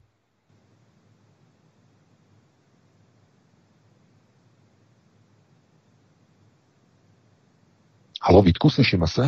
Já nevěděl, jestli budeš pokračovat VK nebo budeš končit. Já ještě doplním k tomu, co jsi říkal ohledně pana Tožičky od Pirátů. Eh, tak eh, tam nešlo pouze o jakési nevinné sdělení nebo nevinný výrok před 11 lety, ale uh, vyšla na veřejnost i ta skutečnost, že on do Davidovy hvězdy kreslil hákový kříž, což byla právě míněna jako opravdu ta provokace, která nazvedla zde židlí mnohé lidi. Já si ani nedivím, to už je jako si myslím zahranou a opravdu antisemitismus. Kdyby se jednalo o výrok, eh, který v podstatě neobchází Izrael jako svatou krávu, eh, kterou eh, nemůžeme kritizovat, kterou mohou kritizovat pouze židé a gojové, fakticky tím, že se dopustí kritiky Izraele, tak se vystavují riziku označení za antisemitu, tak to je něco jiného, jakýsi výrok, ale tady šlo opravdu o tuto, tuto grafické znázornění a to si myslím, že to byla právě ta provokace z jeho strany. Ano, je to také tak, je to i kvůli tomu grafickému znázornění. To je obrázek mimochodem, který není výtvorem pana Tužičky, ale eh, to je obrázek, který eh, putuje po internetu už dlouhá, dlouhá, dlouhá léta, už někdy od, roku 2004 nebo 5. To je velmi starý obrázek, je to ta grafika, vlastně ta uh, izraelská vlajka, ta Davidová hvězda je přeformátována do hákového kříže uh, graficky a ano, samozřejmě, ale pokud bychom chtěli být historicky přesní a chtěli, by být, chtěli bychom být nekompromisní, tak bychom museli říct, že i když teda Izrael tehdy ještě neexistoval, to třeba říct, ale v roce 1933 Světový uh, sionistický kongres podepsal s vládou Adolfa Hitlera smlouvu Havara. Tajný dokument, který nakonec byl odhalen po druhé světové válce, ale smlouva Havara byla smlouva mezi světovým sionistickým, tehdy to byl tedy světový sionistický komitet, eh, nebo takzvaný výbor, a eh, Hitlerovou vládou. A bylo v této smlouvě Havara eh, uvedeno, že evropští židé dostanou na území Palestiny své pozemky, budou nakoupeny pozemky v Palestíně v daném sjednaném kurzu za prodej židovských majetků v Evropě. To znamená, že židé tím, že prodají své majetky v Evropě, získají vlastní území v Palestině, které bude v jejich majetku. Problém byl v jedné věci. Palestina v té době byla v majetku a pod kontrolou britské královské koruny. A pokud se ptáte a máte tam ten velký otazník nad tím, no když tedy Palestina patřila pod britský Commonwealth, jak tedy potom Berlín mohl nabízet světovému sionistickému kongresu v rámci smlouvy Havara pozemky v Palestině, co to je za blbost. No, jenže ono to má logiku. Protože Hitlerova vláda měla garance vykupování těchto pozemků Eh, tedy těchto eh, jak pozemku, nákupu pozemku, tak i prodeje a financování majetku od evropských židů s jednou britskou bankou, The Rothschild Bank, která byla garantem smlouvy Havara. A právě Rothschildova banka garantovala ze strany Velké Británie povolení prodeje pozemků v Palestině a jejich přidělení Eh, přistěhovalcům z Evropy, ze třetí říše a z Evropy jako takové, kde prodají Německu své majetky a pozemky. To byl ten původ plán. A v dnešní době nikdo se k, tom, k této smlouvě nepřiznává. Nikdo ji nepopírá, to je třeba říct, ale nikdo o smlouvě Havara nemluví. Smlouva nakonec nebyla realizována, vypukla válka a nedošlo na tuto realizaci, protože došlo k nešťastné události, došlo k vypuknutí války mezi uh, Velkou německou říší, mezi Třetí říší a mezi Velkou Británií. A z tohoto důvodu uh, došlo k oné velmi zvláštní kauze návštěvě druhého muže Třetí říše, Rudolfa Hesse, který odletěl uh, za války do Velké Británie a chtěl údajně v té době, údajně chtěl vyjednávat mír se e, západními spojenci, znamená se spojeneckou armádou, aby e, se spojili Německo a západní alianční armády proti Sovětskému svazu. To je oficiální tvrzení které přišlo vlastně z Velké Británie, že to byl účel návštěvy Rudolfa Hesse za války a byl on byl zatčen a až, až do své smrti byl držen ve věznici Špandau. Nikdy ho nepropustili. Přičemž se nikdy nedopustil žádných válečných zločinů, ale byl držen až do své eh, smrti ve věznici. Proč? Z jakého důvodu? No, protože by vyšlo najevo, jaký byl pravý účel cesty Rudolfa Hesse bez vědomí Adolfa Hitlera do Velké Británie. Bylo to jednání s domem Rothschild na konečné řešení tzv. židovské otázky. To znamená, jakým způsobem realizovat smlouvu Havara a jakým způsobem ukončit válečné systémy řízení e, mezi, řekněme, e, takzvaným systémem řízení v Londýně a v Berlíně. To byla jeho hlavní práce. Protože se nelíbilo mnoha bankéřům, že probíhají některé procesy v Německu. Z jejich pohledu to bylo naprosto nepřijatelné, že Adolf Hitler se začíná odchylovat od původního Rothschildova plánu. Že na místo prodejů pozemků se tady v Německu realizuje trochu jiný proces, a proces, kdy ty pozemky jsou konfiskovány a probíhají bez zapojení domu Rothschild. Adolf Hitler už pochopil, že je jenom loutkou Rothschildova impérie. On pochopil zhruba v roce 42, a spíš 43, pochopil, že pařížská pobočka banky Rothschild zafinancovala vzestup NSDAP ve 30. letech, počátku 30. let, s jedním jediným účelem, aby Německo se stalo nástrojem domu Rothschild na válku proti Sovětskému svazu a na rozparcelování majetků evropských židů a výměnu jejich cených majetků v Evropě za bezcené území polopouště v Palestině to byl hlavní plán uh, dohody a smlouvy Havara. Evropským židům vzít jejich cené majetky a nabídnout jim za to polopoušť v Palestině. To znamená obrovské chucpe. Ale jaké chucpe? Vyrobené mezi židy a židy. Z jedni proti druhým. A víte moc dobře, že tahle ta válka mezi Židy a Židy nadále pokračuje. Proto Rudolf Hess nesměl být propustěn a proto zemřel ve věznici Špandau. To tajemství si odnesl do hrobu. No a tohle se dozvíte jenom na alternativě. Takže eh, pokud jste četli moji knihu eh, Superkrize, tam je popsáno, eh, jakým způsobem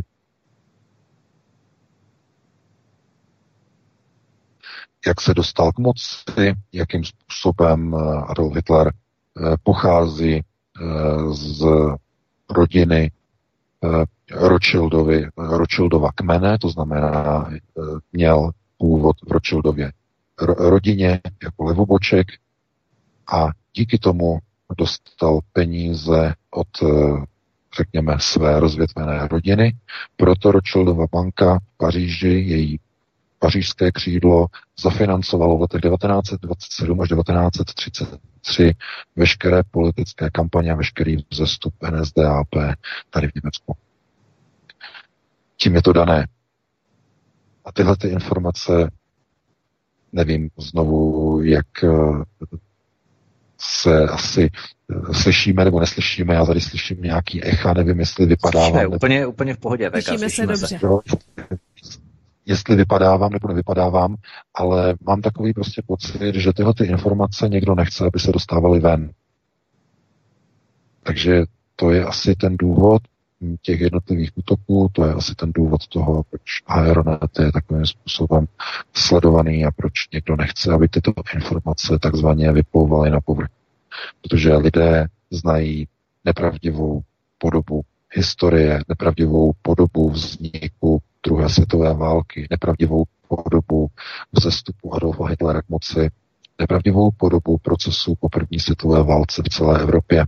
Dokonce neznají ani pravdivou podobu vzniku Československa, které vzniklo pomocí zlata e, ruského cara. To zlato skončilo v amerických bankách, kde ho nechali legionáři, kteří cestovali z Vladivostoku přes Tichý oceán do Spojených států a potom zpátky do Československa. Byla to platba za vznik Československa. Československo vzniklo díky carskému zlatu. A tohleto je také věc, která se nepublikuje, je to také věc, která je velice výbušná, přísně utajovaná, sdělovaná pouze jednak tedy v rámci loží od 27. stupně, je sdělována v ložích Opus Dei a v některých jiných skupinách se dozvídají tyto informace lidé pravdivé dějné historie, nebo ani ne historie, ale dějné události. Historie je ezotoria, ezotoria je příběh podle Tóry. Ezotorie. Takže historie je hezatoria. Je to příběh podle Tóry. To znamená, pokud někdo říká o historických souvislostech, tak mluví o příbězích Tóry. Což jsou de facto pohádky. Takže mluvte vždycky raději o dějných souvislostech, dějiny, slovo historie raději nepoužívejte, protože se stáváte součástí onoho systémově pokřiveného informačního prostoru. No, takže já myslím, že jsme to, to probrali velmi důkladně, důsledně a pustíme se do dalšího tématu. Máme už 43, takže abychom se posunuli někam dál. Ano, stihneme poslední téma, které tady máme na programu a tím je ideová policie, která požádala poslaneckou sněmovnu o vydání poslankyně SPD Karly Maříkové k trestnímu stíhání za výrok o invazivních druzích jejich dovozu do Evropské unie a migraci. Poslankyně přitom neudělala nic jiného, než že řekla pravdivý a faktický stav věcí v Evropské unii, kde krimigranti postupně vytlačují z jednotlivých čtvrtí velkých západních aglomerací původní domácí obyvatelstvo. Spolu s tím dochází ke změně kultury v obchodech, se mění sortiment zboží a služeb, odpovídající více potřebám krimigrantů než potřebám původního obyvatelstva. Místo bufetů s tlačenkou jsou kebabárny, místo zakouřených hospod s pivem jsou šíša bary, místo tradičních trhů nebo tradičních ano, trhů arabské bazáry. Myslíš, eh, VK, že mandátový a imunitní výbor vydá Karlu Maříkovou, protože i kdyby ji nevydal, tak ti šmejdi si jednoduše počkají, až jí vyprší mandát, poslanecký mandát a přijdou si pro ní potom, tak eh, uvidíme, jaký SPD kolektivně podrží a podpoří. Eh, nicméně, jaké v podstatě vlny to vyvolalo, ta kauze se tahne už pěkně dlouho, v podstatě téměř rok, co byla Kája zařazená do té čtvrtletní zprávy o extremismu, tuším, že to bylo minulý rok, první čtvrtletí minulého roku, eh, kdy ji napráskali eh, zřejmě manipulátoři CZ, a to nemáme potvrzené, protože tam ta informace proběhla, kdy si všimli toho jejího stavu, který sdílela na sociální síti a tam odtud by mohl výtrvanout, ale to nevíme jistě, to jsou pouze spekulace. Nicméně, jak ta kauza probíhá teď?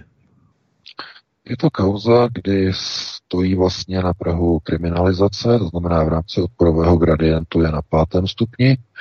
A to už je ten model ve chvíli, kdy je takzvaně tak nebezpečné mluvit o procesech eh, migrace, že už dochází vlastně ke kriminalizaci jednotlivých výroků. Eh, paní Karla Maříková potřebuje veškerou podporu, my ji podporujeme eh, v jejím právu na to, aby ona mohla svobodně hovořit, aby mohla vyjadřovat své názory jako poslankyně SPD. Nebojte se eh, vyjádřit paní Maříkové podporu, zaslouží si to, eh, její výrok je správný, je trefný, protože opravdu je třeba si uvědomit, že jestliže je schopná Evropská unie bránit se systémově eh, invazivním druhům rostlin a živočichů a na straně druhé není schopna se bránit nelegálním, zdůrazňuji nelegálním migračním vlnám. A ještě e, se dokonce staví evropští politici za to, že díky tedy evropským eh, rozhodnutím přijmout eh, globální kompakty, to znamená globální kompakt o migraci a kompakt, tedy globální kompakt a kompakt o migraci, že to jsou v podstatě součásti už jednotlivých zákonných systémů, jednotlivých zemích. I když nejsou ukotveny v zákonech, tak jednotlivé organizace se jimi že řídí. To znamená, že migrace je OSN uznána jako lidské právo. Proto ani řečtí e, strážníci a řecká pobřežní stráž si nedovolí e, nějak tvrdě zakročit proti těmto migrantům. To je jenom důsledek těchto těch procesů. Ale ve chvíli, kdy politik nebo politička je kriminalizována za svůj výrok, kde jenom udělá to, že popisuje skutečný stav ve společnosti, skutečný stav v Evropě, je za to kritizována a je za to dokonce kriminalizována. To je něco naprosto nepřijatelného. Znovu se ukazuje, že v tomto roce 2020, eh, rok dvou zmí, tedy v Kabale, se opravdu začínají urychlovat procesy. To znamená zatočit se všemi, kteří brání migraci. Urychlit nasunování migrantů. Vidíte rok 2020 a Erdogan zvedl migrační stavidla. Je tento rok a začíná nová, je jaro, nebo začne brzy jaro, začíná nová migrační vlna. A v Sýrii se pořád bojuje a začalo se znovu bojovat. Nikdo se tam tudíž nevrátí, tím je zaručena eh, ona systémová vize naprostého totálního exodu ze severního prostoru budoucího velkého Izraele. To je ta tragédie. A e, ten, ta migrace je součástí konceptuálního nástroje, kdy se spojí užitečné s plánovat. Užitečné je to, že se vylidní prostor Sýrie pro vybudování Velkého Izraele. To znamená, to je to užitečné a to plánované je, islamizace Evropy. To znamená, je to pomocí jednoho procesu, vy dosáhnete dvou cílů. Je to majstrštyk. Ale benefitovat z toho bude pouze Izrael. Pouze on bude benefitovat z procesu destabilizované a naprosto vylidněné Syrie. Je to neuvěřitelný proces, ale nikdo ho jakoby e, pořád z politiků nechápe, nikdo mu nerozumí a naopak politici se maximálně snaží ukazovat v tom světle, že jsou přátelé Izraele. Ve chvíli, kdy Izrael anektuje z území, ve chvíli, kdy bez jakékoliv odvety ruské armády bombarduje jižní a západní území Syrie. To je proces, který bude mít jenom jeden jediný výsledek spolupachatelství západních zemí na vybudování Velkého Izraele. To je tragédie. Podívejte se na to, jak chcete a dívejte se na to, jakýmkoliv způsobem vás napadne, ale to je fakt a to je realita. A nemůžeme s tím dělat vůbec nic jiného. A když Karla Maříková řekne, že by se měly zastavit migrační toky, je kriminalizována. Za to, že to přirovná k migraci nepovolených živočišných a rostlinných druhů. Je to naprosto, naprosto šílené. Jak se na to díváš ty, Vít? Eh, já s Kájou Maříkovou tady mám eh, mnoho rozhovorů na svobodné vysílači se jednotlivých jejich cest, eh, kdy monitoruje jako vedoucí delegace OBSE volby v jednotlivých zemích. Naposledy to bylo v Azerbajžánu, myslím, že 9. února to bylo v neděli. Ale nejhorší na tom je, te, nejhorší na tom je to, že tento systém je nastavený tak, že my se můžeme vyjadřovat, můžeme Káje vyjadřovat podporu, což bez pochyby mnozí budeme, nicméně ona sama, a to je právě na tomto otřesné, se nemůže vyjadřovat k této kauze její veřejně, ani veřejně, to je samozřejmě, prostě nemůže se vyjadřovat, protože by mařila policejní vyšetřování. A, takže ona se vlastně musí nechat odstřelit bez toho, aniž by mohla vznést jedinou námitku veřejně a veřejně se bránit a veřejně vysvětlovat a veřejně to dávat do médií. Prostě nemůže. To znamená, že prostor budou mít pouze ti, kteří ji budou kamenovat, kteří ji budou chtít odstřelit a ona sama nemůže vůbec nic veřejně sdělovat ohledně této kauzy. To je na tomto systému úplně to nej, nejšílenější, jo? protože samozřejmě by potom měla ještě další problémy s policajty a tak dále, s vyšetřovateli. Jo, takže to je vlastně na tom úplně to nejhorší, že fakticky ona je v pasti a ona nemůže teď nic dělat. Ona nemá žádný manévrovací prostor. To je naprosto šílené. Já vůbec nechápu, jakým způsobem eh, ta společnost se za 30 let takhle transformovala ze, eh, no, můžeme říct, velmi svobodné společnosti první polovina, zejména první polovina 90. let, nemluvíme teď o privatizaci, to byla tunelařina neskutečná, ale co se, co se týkalo svobod, to bylo neuvěřitelné, to bylo opravdu svobodné období. To určitě si pamatujete, že mohli se dělat vtipy o spoluobčanech, že jo, o Romech, o cikánech mohli bez problému, nebyl problém.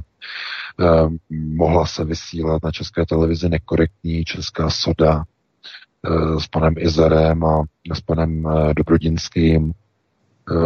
Mohli se, mohlo se vysílat ale z Gute, také že jo, divadlo Sklep, teď si nemůžu vzpomenout na oba dva protagonisty. A všechno to jako procházelo, všechno to bylo v pohodě, ale potom se začaly utahovat šrouby. E, potom se nesměly už některé věci vysílat, skončila Česká soda, skončilo ale z Gute, e, museli některé nekorektní e, pořady úplně zmizet. Možná si vzpomínáte na prací prášek Ariel, který vypere do čista do čista, tak plně do bíla, to znamená, to bylo velice vtipné, s tím nejdřív je, jako, jako, je to jako černoušek a potom je úplně bílej, že Ariel ho vyčistil. To byly velice z dnešního pohledu brutálně dnešního pohledu nekorektní vtipy a televizní skeče a gegy. To byla svobodná doba. Orlík, eh, Daniel Landa, vysílaný v rádiu, v mainstreamových uh, vysíláních, naprosto bez problému, hraný, uh, Orlík, eh, možná si vzpomínáte na tu jejich nejslavnější skladbu eh, Bílý jezdec, jede tmou. Eh, to byl hit počátku 90. let a to už je všechno dávno pryč. Nikde už to neuslyšíte. Svoboda postupně byla utahována, utahována, utahována teď po 30 letech najednou vidíte, že už chtějí kriminalizovat ty poslance za to, že řeknou, že když se zakazuje dovoz invazních druhů a rostlin, že je třeba zakázat imigraci. Okamžitě je tam nálepka, okamžitě je tam e, šíření nenávisti, podněcování, podněcování nenávisti a je tam trestní stíhání. Víte, kolik těch trestních stíhání by bylo v polovině 90. let, kdyby tehdy se uplatňoval stejný mustra metr jako se uplatňuje dnes, to by všechny soudy počátkem 90. let skolabovaly. To by byly miliony uh, udání a miliony obžalob. A vidíte, a tehdy to bylo v pořádku, protože ta společnost ještě v tehdy byla zdravá. Byla zdravá z dob komunismu, kde paradoxně byla větší svoboda vyjadřování, než je dnes v celé Evropské unii je to neuvěřitelné, je to těžko se tomu věří. Lidé, kteří to nezažili, tak věděli, že nesměli uh, před rokem 90 kritizovat třeba komunistickou stranu. To bylo zapovězené, ale jinak jste si mohli říkat, co jste chtěli. Dneska uh, vás uh, terorizují a šikanují za naprosto neškodný názor, za to, že vyjádříte svůj názor na odpor imigraci. Je to naprostá tragédie nevím, jestli si vůbec lidé jako uvědomují, v jaké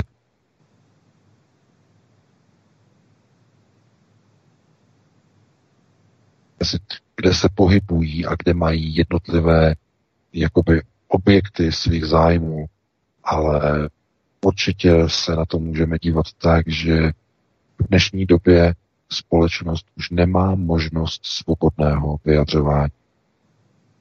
Eh, když se už i poslanci dostávají do problémů za naprosto neškodný výrok, který nikoho neuráží, které, který nikoho nenapadá, nikoho neosočuje, nikomu nevyhrožuje, tak pokud uh, nastává trestní stíhání jenom kvůli tomu, že někdo si dá do logické souvislosti invazní druhy živočichů a rostlin spolu s tím, co probíhá v Evropě v rámci migrace, kdy migrace do Evropy přináší teroristické útoky, kdy migrace do Evropy přináší uh, nárůst uh, trestných činů způsobených migranty, kdy terorismus a tyto patologické společenské projevy jsou importovány migrací, kdy se ukazuje, že migranti jsou, nejsou schopni se asimilovat, to znamená začlenit a proniknout a sloučit se se společností, ale naopak se segregují, ale co je ještě horší, retransformují demografickou mapu jednotlivých států. Situace ve Velké Británii je alarmující. Ve velkých městech uh, Liverpool, Londýn, Leeds, uh, všechny uh, tyhle města jsou dnes takovým obrovským způsobem islamizovaná, že když tam přijedete, připadáte si jako na nějakém blízkovýchodním bazáru, jako někde v Bejrútu, v Libanonu, nebo někde v Egyptě, je to úplně jiná, jiná společnost, jiný prostor. Lidé, který, kteří tam byli před 30 lety a třeba teď se podívali po 30 letech, tak nepoznávají Londýn. To je úplně někde úplně něco jiného. Na těch hlavních třídách ještě jakž tak najdete třeba, já nevím, cizince třeba z Japonska, ale už v těch postranních ulicích to je, to je Orient. Opravdu. A East End Eh, nebo ta východní část Londýna, to je to je Blízký východ, eh, Blízký východ na východě Londýna, můžete tomu tak říct, ale to není zdaleka jenom East End nebo východní Londýn, eh, to je celý Londýn v podstatě je rozčleněný vlastně do tady těch jednotlivých islámských a muslimských get, vyrůstají tam mešity, stejně tak další města, Liverpool, Leeds a všechny tyhle ty dole na jihu a směrem na, eh, řekněme tam víc jako na západ, tak eh, to, to jsou všechno města, která dřív byla dělnická, typicky dělnická města. A dnes je to tak, že eh, bílí se o tam tak odstěhovali, protože tam nebyla práce, stali se z nich velmi laciné byty a tam jako první se stěhovali migranti. Teda ten proces nastartovala v 80. letech eh, globalisty i mnohými ekonomy vyzdvihovaná eh, Margaret Thatcher. Eh, ona to způsobila. Její boj proti dělníkům, proti sociálním skupinám.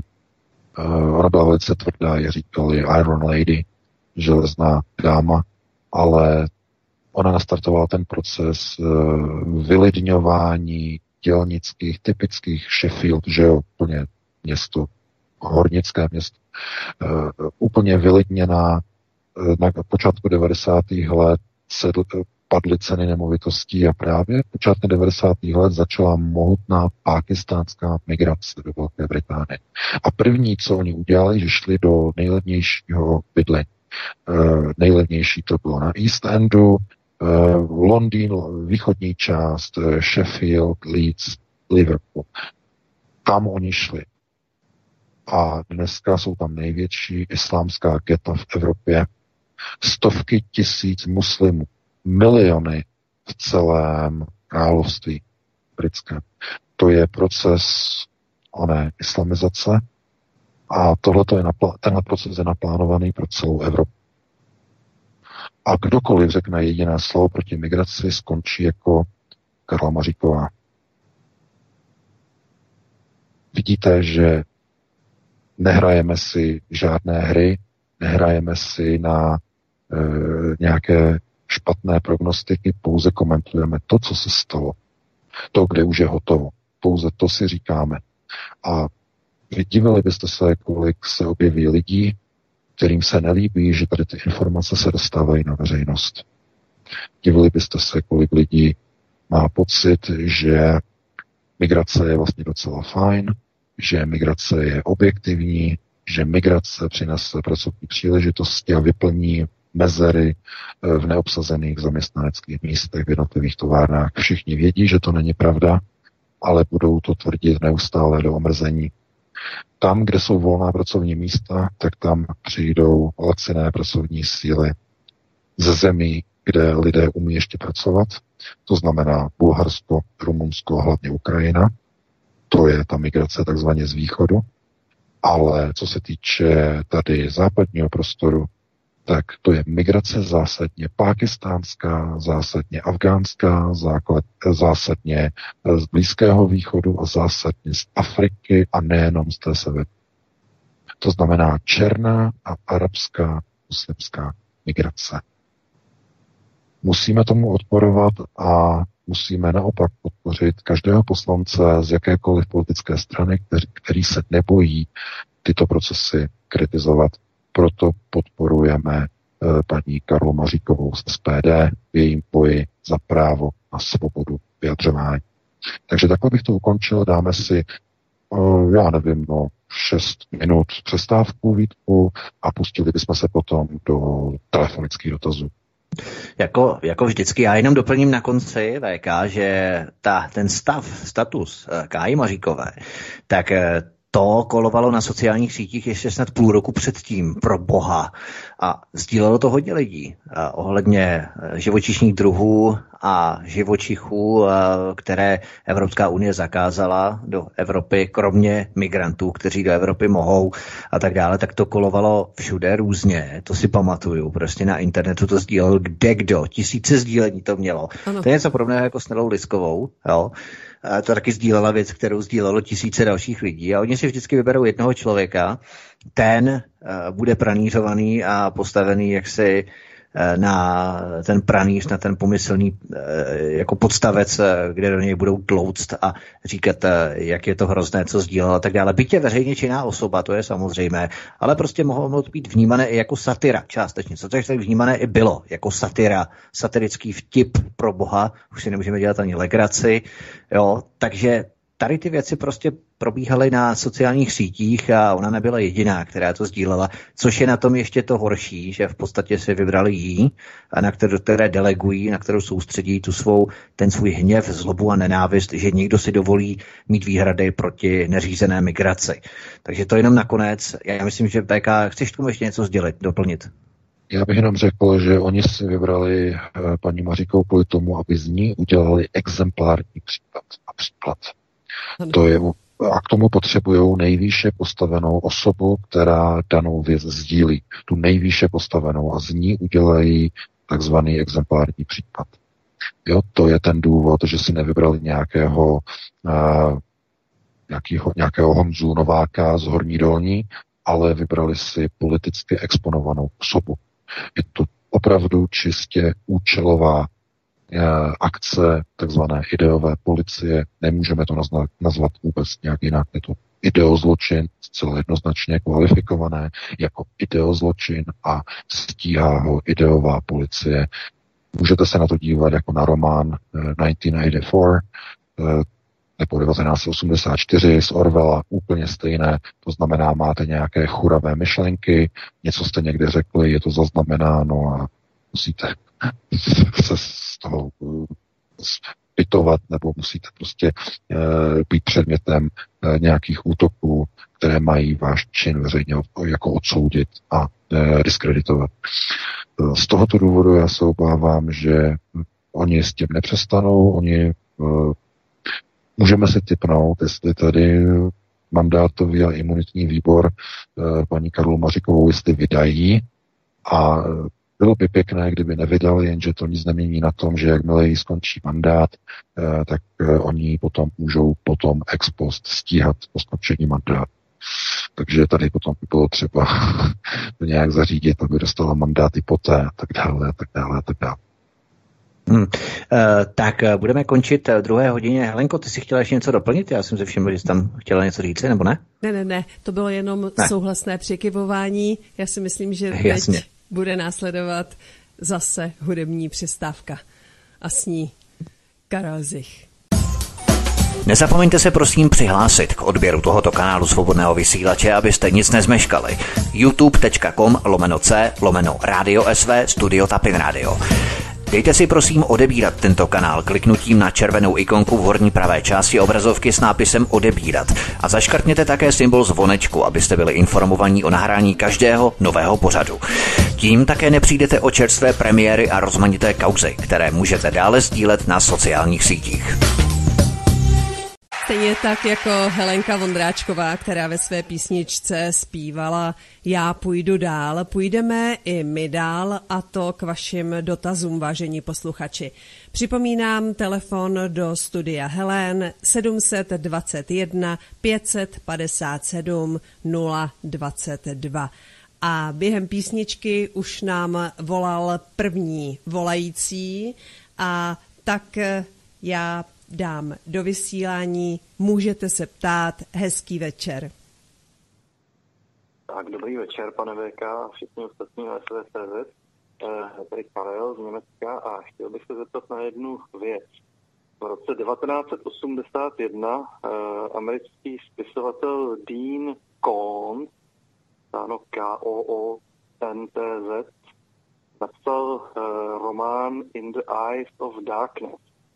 A je to vlastně o laboratoři v Číně, která je přímo ve městě Wuhan, která vyvinula nějaký v podstatě stoprocentně smrtelný vir, který se okolo roku 2020 začal šířit eh, po světě a mm, v podstatě nebyl proti tomu žádná léčba a tak dále. Ty lidi kolabovali a eh, víceméně spíš se chci zeptat, je to taková schoda náhod, a nebo co je to za člověka? Znáte tohohle toho člověka? Máte na něj nějaký reference?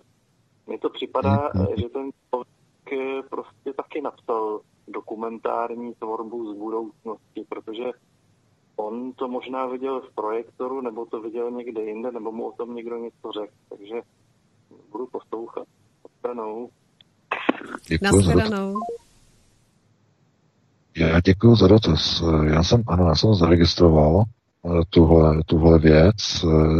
Tu knihu jsem nečetl, jo, to zdůraznuju, znamená, nevím, jak je tam přesně napsané, ale zaregistroval jsem to a to je strašlivá schoda náhod, pokud budeme věřit na náhodu. Takhle podrobně, takhle přesně na rok 2020, takhle přesně by jakoby před, předvržené nebo předpověděné, předpovězené je podle mýho názoru zahranou ono, oné důvěryhodnosti o tom, že to byla, že to byla čistě náhoda. Víte, to je právě ta věc. Když někteří lidé prostě mají třeba tyhle, ty, tyhle ty možnosti, tak uh, si to můžou nechat pro sebe. No, většinou ty možnosti mají uh, a nedávají o tom nikomu vědět, protože nesmí, nechávají to třeba pro své potřeby, pro své využitkování a zužitkování. Ale pak máte skupinu lidí, kteří zkrátka chtějí vyslat někde nějaký signál a chtějí někoho varovat. A aby to lidé, aby to nebylo zablokováno, aby tisk té knihy nebyl zakázán, tak z toho udělají povídku. Dělají z toho science fiction nebo uh, literaturu takzvané fikce. Aby to nikdo nestopil tu knihu, aby ta kniha takzvaně vydržela. Tohle je docela možné, že tohle je přesně ten případ. To znamená eh, vize, eh, možnost schlédnout některé procesy, které se mají odehrát, ať už tedy v rámci projekce, nebo jsou i některé jiné způsoby. A eh, on vidí, co se stane. To znamená, popisuje ten obraz a ví, že to je prostě s, nějak, s nějakým přesahem nějakých prakti, prakticky, říkat, 40 let a on to vidí zkrátka dopředu. Napíše o tom knihu a po těch 40 letech se najednou všichni diví, jak je to možné. Tohle to zdaleka není jedin, jenom jediný případ. Takových knih bylo napsáno už mnoho a hlavně tedy na alternativních serverech se o nich, eh, které se zajímají různými záhadami, eh, záhadologiemi, a tak dále, tak, eh, tak najdete desítky a stovky podobných knih a odkazů, které vlastně popisují to, co bylo předpovězeno třeba v knihách ze 20. a 30. let minulého století a teď se to realizuje, teprve teď. V nějakých 80 letech a více. To je myslím si, velmi zásadní vědomost a tento autor zřejmě podle mého názoru nepsal něco, co ho napadlo, ale zřejmě popisoval nějakou dokumentární událost, kterou měl možnost spatřit na vlastní oči. Můžeme pouze spekulovat, jestli byl členem nějaké skupiny, měl přístup, neměl přístup, to už by byla čistá spekulace. Každopádně já jsem ho zaregistroval a lecos, na lecos to rozhodně ukazuje, takže váš postřeh eh, je naprosto přesný. Můžeme pokračovat eh, dalším eh, telefonickým dotazem? Ano, určitě. Pak, ano, samozřejmě. Pak hezký večer, ptejte se, jste ve vysílání. Eh, dobrý večer, tady Pavel, zdravím Ironet a držím palce eh, v bitvě s, s mainstreamem. Půjdu rovnou eh, k otázce. Ale předtím ještě dvě věty. Eh, v pořadu zaznělo, že eh, před rokem 89 eh, bylo v naší zemi více svobody nebo možná svobody vyjadřování než v současnosti. A mm, chápu, že dnešní stav je z Bruselsk, pro bruselsky hodně vyostřený. Je to špatný stav, tím nechci říct, že hájím Brusel, ale že to, oni, oni tlačí hodně na pilu, ale já jsem v minulém režimu žil 27 let a pamatuju si na tu stranicko uh, strachem řízenou společnost. Ale teď opravdu otázce. Já mám otázku na pana VK, jestli by mi dokázal odpovědět. Já, když se dívám na mapu a vidím Syrii a Izrael, ta hranice je hrozně krátká. A uh, jaký, jak, jak, jak naloží v plánech Velkého Izraele, Izrael, nebo jaký má um, jak to vidí s Jordánskem a s Libí. To Jordánsko má mnohem delší hranici. To je moje otázka. Děkuju. Také děkujeme. Já děkuji za dotaz. Oni se řídí jednoduchým konceptem. A ten koncept zní, jedna noha střídá druhou. To je uh, koncept uh, staré židovské přísloví. Uh, jedna noha střídá druhou. Dokonce existují na internetu i různá grafická zpracování tohoto přísloví. Eh, možná jste už zaregistrovali někdy v minulosti obrázek takového muže, který má modrou a červenou nohavici, je to tedy, je vidět, je zobrazený tedy jako žid, samozřejmě, a on kráčí, kráčí, nakračuje si a na jedné noze má napsáno Democrats a na druhé Republicans. Demokrati, republikáni a e, v úrovni pasu má oblaka. To znamená, ze zdola není vidět prostě, kde je hlava, kde je tělo, to jsou oblaka a on jenom jde po té zemi a šlape na voliče demokratů a šlape na voliče republikán. A když šlápne na republikán, tak republikán, e, teda když, ano, když šlápne na voliče, který volil republikánskou stranu, tak řekne e, zatraceně, příště budu volit demokrat a ta druhá noha šlape na demokrata a demokrat křičí Weiss, to jsem si dal, no příště budu volit republikán. to je, je, to, je to ten obrázek, určitě si ho najdete na internet.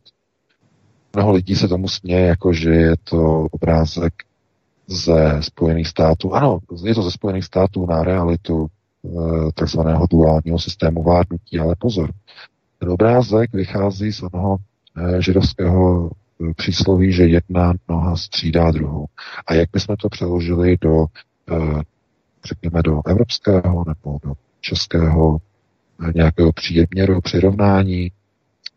Znamená to, že nejpřesnější by to bylo jedno po druhém.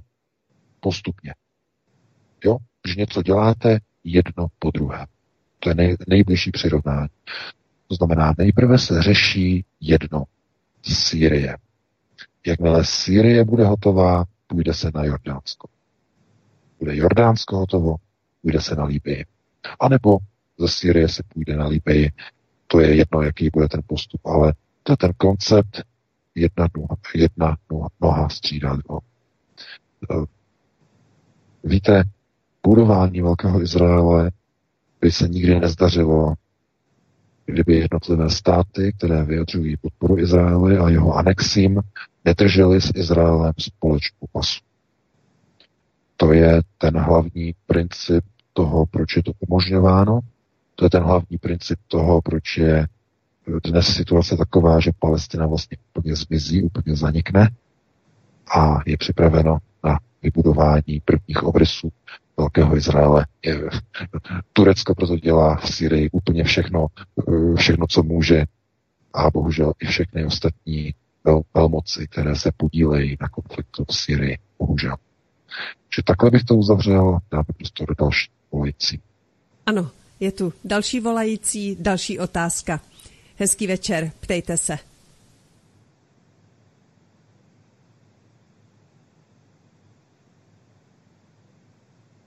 Tak eh, nemáme zvuk telefonujícího. Já nevím, Helenko, jestli ty to slyšíš eh, na svém studiovém zařízení a do vysílání to nejde. Halo? Já to slyším, tak. zkusme. Je to v pořádku? Teď už, to, teď už je to v pořádku. Slyšeli jsme halo. Tak zdravíme jo. vás, hezký večer. Hezký večer, ještě jednou Ivan ze středních Čech. Dneska vyšlo na parlamentních listech, eh, řekni nám přeložila tamní noviny, jestli to může jít. Ona tam píše, že to, co se dneska, to, to víte všichni asi, to, co se dneska děje na hranici s Tureckem, je invaze. Organizovaná islámská migrace. To nejsou uprchlíci, ale regulární armáda mladých, dobře živených, všehoschopných chlapů. No a pak uh, dole píše, uh, že oni se, jak se chovají násilně na hranici, tak se budou chovat pak násilně v těch zemích, do kterých přijdou. Ale důležitý je tady ta statistika. V řeckých novinách jsou vydala následující tabulka. Státní státní příslušníci začení na řeckých hranicích od 28. února do včerejška do 5. března.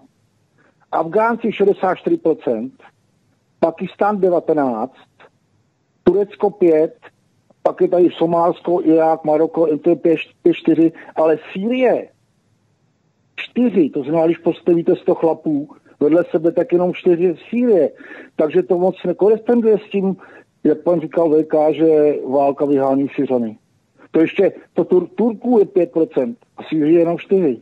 To je tak všechno, děkuju. Děkujeme. No, já děkuju za já děkuji za dotaz, ale to asi pan neposlouchal to, co jsem říkal. Tím hlavním procesem e, přece není vyhnat e, Syřany ze Sýrie. Ty už jsou dávno pryč, ty už utekli. Tím procesem je nedovolit jejich návrat. Já jsem o tom hovořil. Jsem já jsem vysvětloval, že dnes už to není o té migraci a útěku ze Syrie, protože ta válka je tam od roku 2011. To třeba si uvědomit. To je 9 let. Kdo mohl, už utekl ze Syrie. Ta je úplně liduprázdná, ta je vyprázdněná, ale ta válka tam musí pokračovat proto, aby se nikdo do té Syrie z těch uprchlíků nemohl vrátit. To je ta hlavní role, kterou tam Turecko teď momentálně má. E, ale jinak e, já s tím souhlasím s tím, že to je invaze. Ano, to je invaze, to je zcela jednoznačně. E, to o tom není žádná diskuze. Ale ve chvíli, kdy je schválen globální kompakt, nelze proti té invazi se bránit. Je to zakázáno. Je to v rozporu s paktem OSN. Migrace je lidským právem.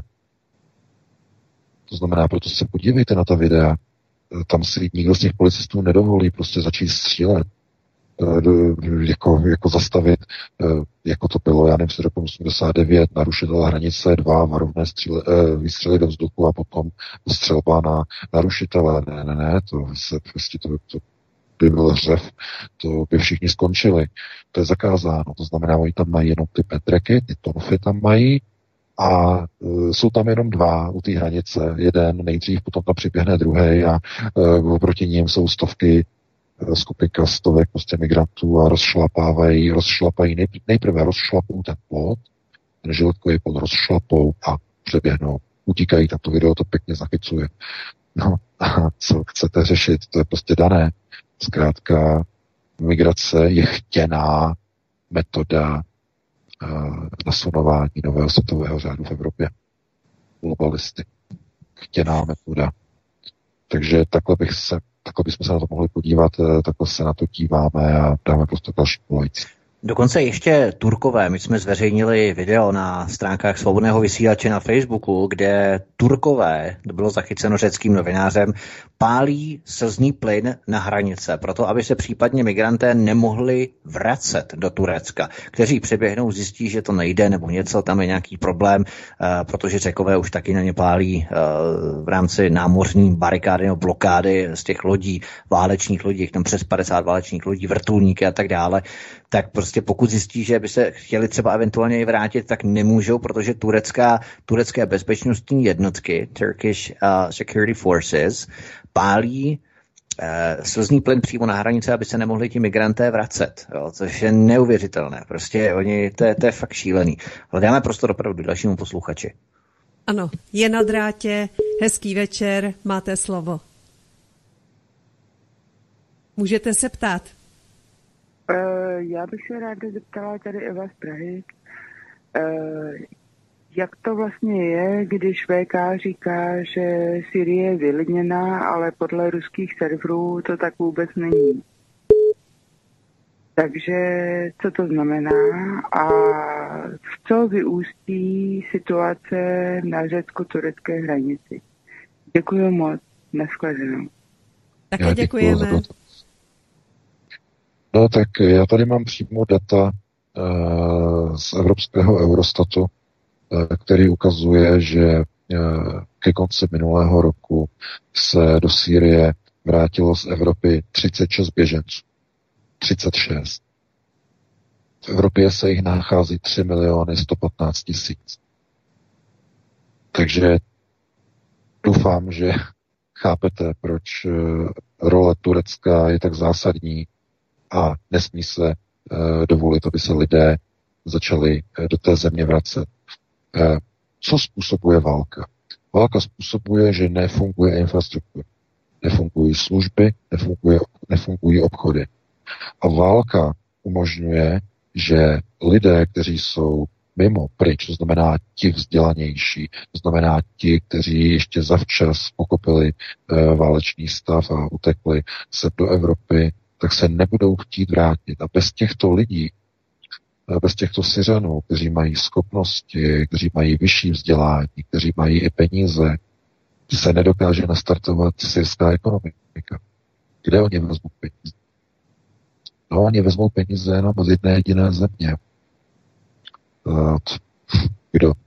Spojené státy, Sýrie eh, bude eh, dostávat peníze, já nevím, Spojených států nebo od Izraele, ne, nebude dostávat. Nechají úplně vykrvácet jako ekonomicky.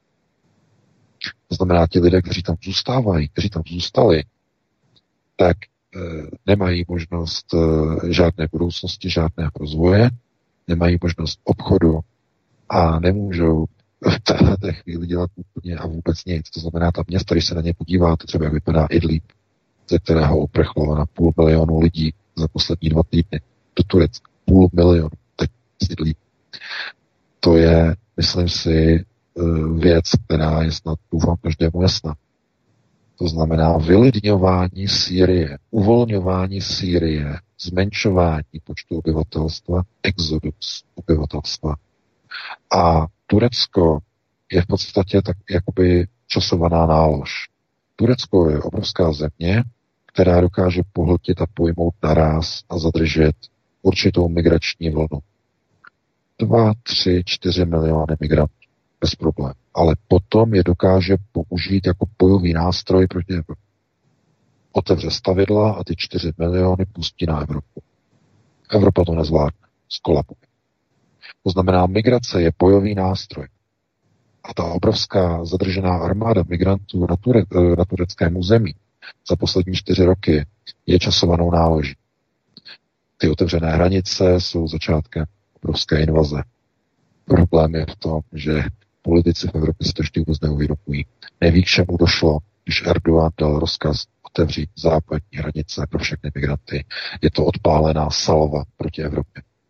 No ale to je proces, který uh, vyhovuje samozřejmě Izraeli, protože tím dochází k indukci, řekněme, o něch procesů, kdy v Sýrii je mír v nedohlednu, naopak je tam zaděláno na nekonečnou trvající válku. Nikdo se do té země nevrátí, ekonomika té země bude neustále kolabovat. Je to součást toho zásadního ekonomického principu, takzvané, takzvané hybnosti. Rusko nebude moci nějak ekonomicky pomáhat Syrii, vojensky ano, nějakou dobu, ale problém je v tom, že Sýrie, tak jak je teď nastavená, bez vlastního obyvatelstva, bez stability nedokáže ubránit a uchránit vlastní území před jednotlivými okupačními mocnostmi a už vůbec ne před Izraelem.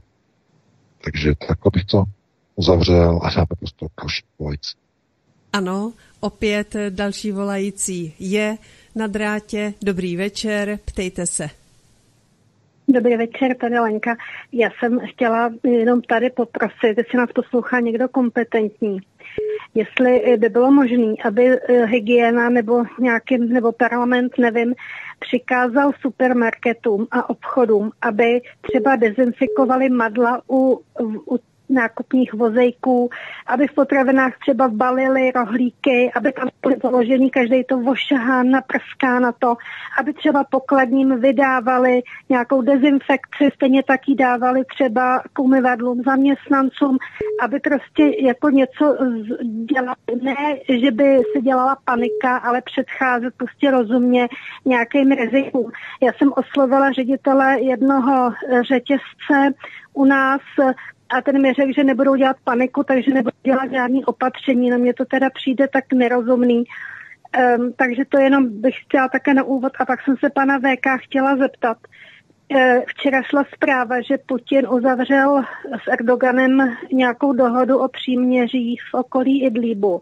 Tak jestli to má nějaký vliv nebo bude mít nějaký vliv na tu situaci v Sýrii a na migrační vlnu. A druhá otázka, proč v Rusku, jak se to vysvětluje, že včera bylo, myslím, jenom pět případů hlášených z Ruska toho viru a přitom do Ruska e, cestuje hrozně Číňanů údajně. Taky jak to, že se to tam nějak nešíří. Takže to příměří a ten vir e, ve e, Ruské federaci. Jenom pět no, případů. Děkuju. Děkujeme. Já se jenom vyjádřím i k té uh, první poznámce o těch nepalených potravinách, nepalené pečivo. To je zásadní problém. To je zvyk, to vidíte, to vidíte úplně všude, nepalené pečivo, nevím, jestli je to zvyk, ale to je všude, to je ve všech zemích Evropské unie, kde se prodává nepalené pečivo. Lidé nedodržují zásadní hygienické předpoklady, neberou si uh, ty mikrotenové sáčky, nebo to nejsou sáčky, to jsou spíš rukavice, aby nabírali to nepalené pečivo tou rukavicí. Tak málo lidí to dělá.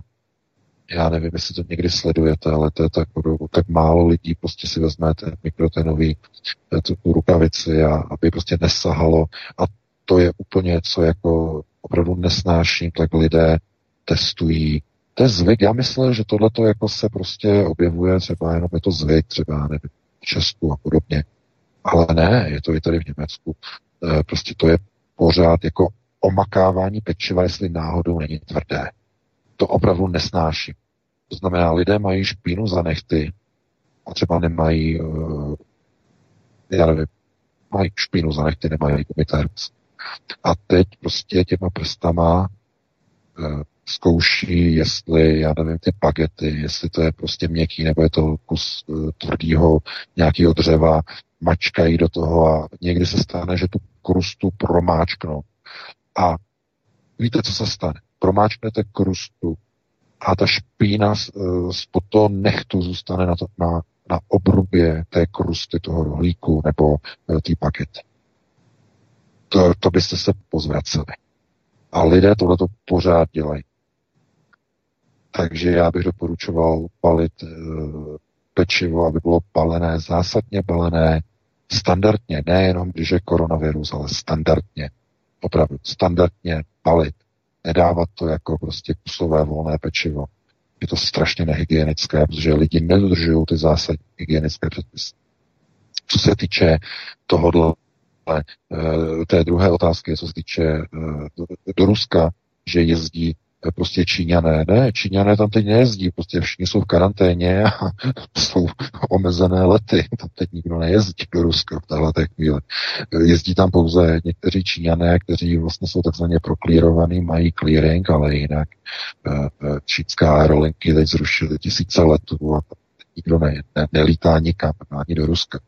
Eh, takže to je jasné, proč mají předpisy, nastavené předpisy a tohle to je naprosto jako zjevné, že z jakého důvodu Rusové vlastně mají uh, ta, ta, pokud mluvíte třeba, já nevím, o cestování Číňanů uh, směrem do Ruska, no, oni, oni cestují, to je jisté, že cestují, ale cestují třeba do oblastí, které vůbec nejsou obydlené. Velmi důležité. Cestují do, no, do uh, sibirských měst, do malých uh, vesnic, kde jsou centra těžeřských čínských firm v Tajze, Eh, kde žijou jenom Číňani, mimochodem. To, to jsou normálně vesnice, které Čína koupí, vykoupí od majitelů a jsou z nich čínské vesnice uprostřed tajgy, uprostřed Sibiře jsou čínská malá městečka, malé vesnice jenom z Číňanů, protože je vykoupili od místních chudých Rusů. No, o tom se nepíše na ruských serverech. Nevím z jakého důvodu. Mělo by se tragédii. Ale to zase by bylo na jinou diskuzi. Však víte, problém je v tom, že znovu eh, alternativa nehledá v mnoha ohledech pravdu, ale hledá jenom potvrzení vlastní pravdy. Eh, tohle to platí o mnoha, mnoha ruských alternativních serverech, eh, platí to o na serverech jinde, v jiných prostorech. Uh, otázkou je tedy, jestli lidé hledají teda skutečné obrysy pravdy a ne, nebo hledají jenom svůj modul, svého mesiáše. Proces, který umožňuje ruská vláda ohledně Sibiře, ohledně nerostného bohatství čínským firmám, je naprosto šílená. To, to, je, to, je, to je naprostá šílenost. Rusko by mělo být schopné, uh, když už tedy těžit to dřevo, když už těžit nerosty, tak těžit ruskými zdroji, tedy ruskými prostředky, ruskými firmami, ruskými zaměstnanci, e, ruská výroba, ruské zpracování dřeva a vývoz do Číny. Tohle to bohužel nefunguje. E, na Sibiři se prodávají lesy a stojato čínským firmám. E, a to nedělá jako vláda.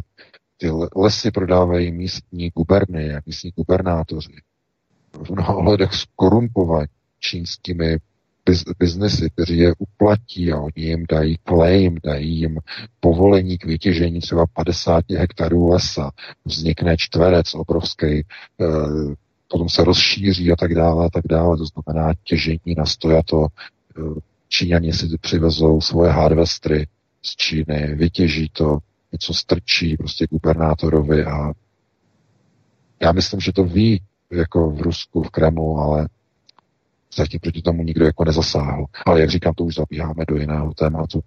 A paní Lenka se ptala ještě na jeden dotaz. A teď si nemůžu vzpomenout. Uh, Vítku, uh, Zkuste to opravdu krátce, protože už čeká další posluchač příměří Ruska a Turecka v rámci Idlibu.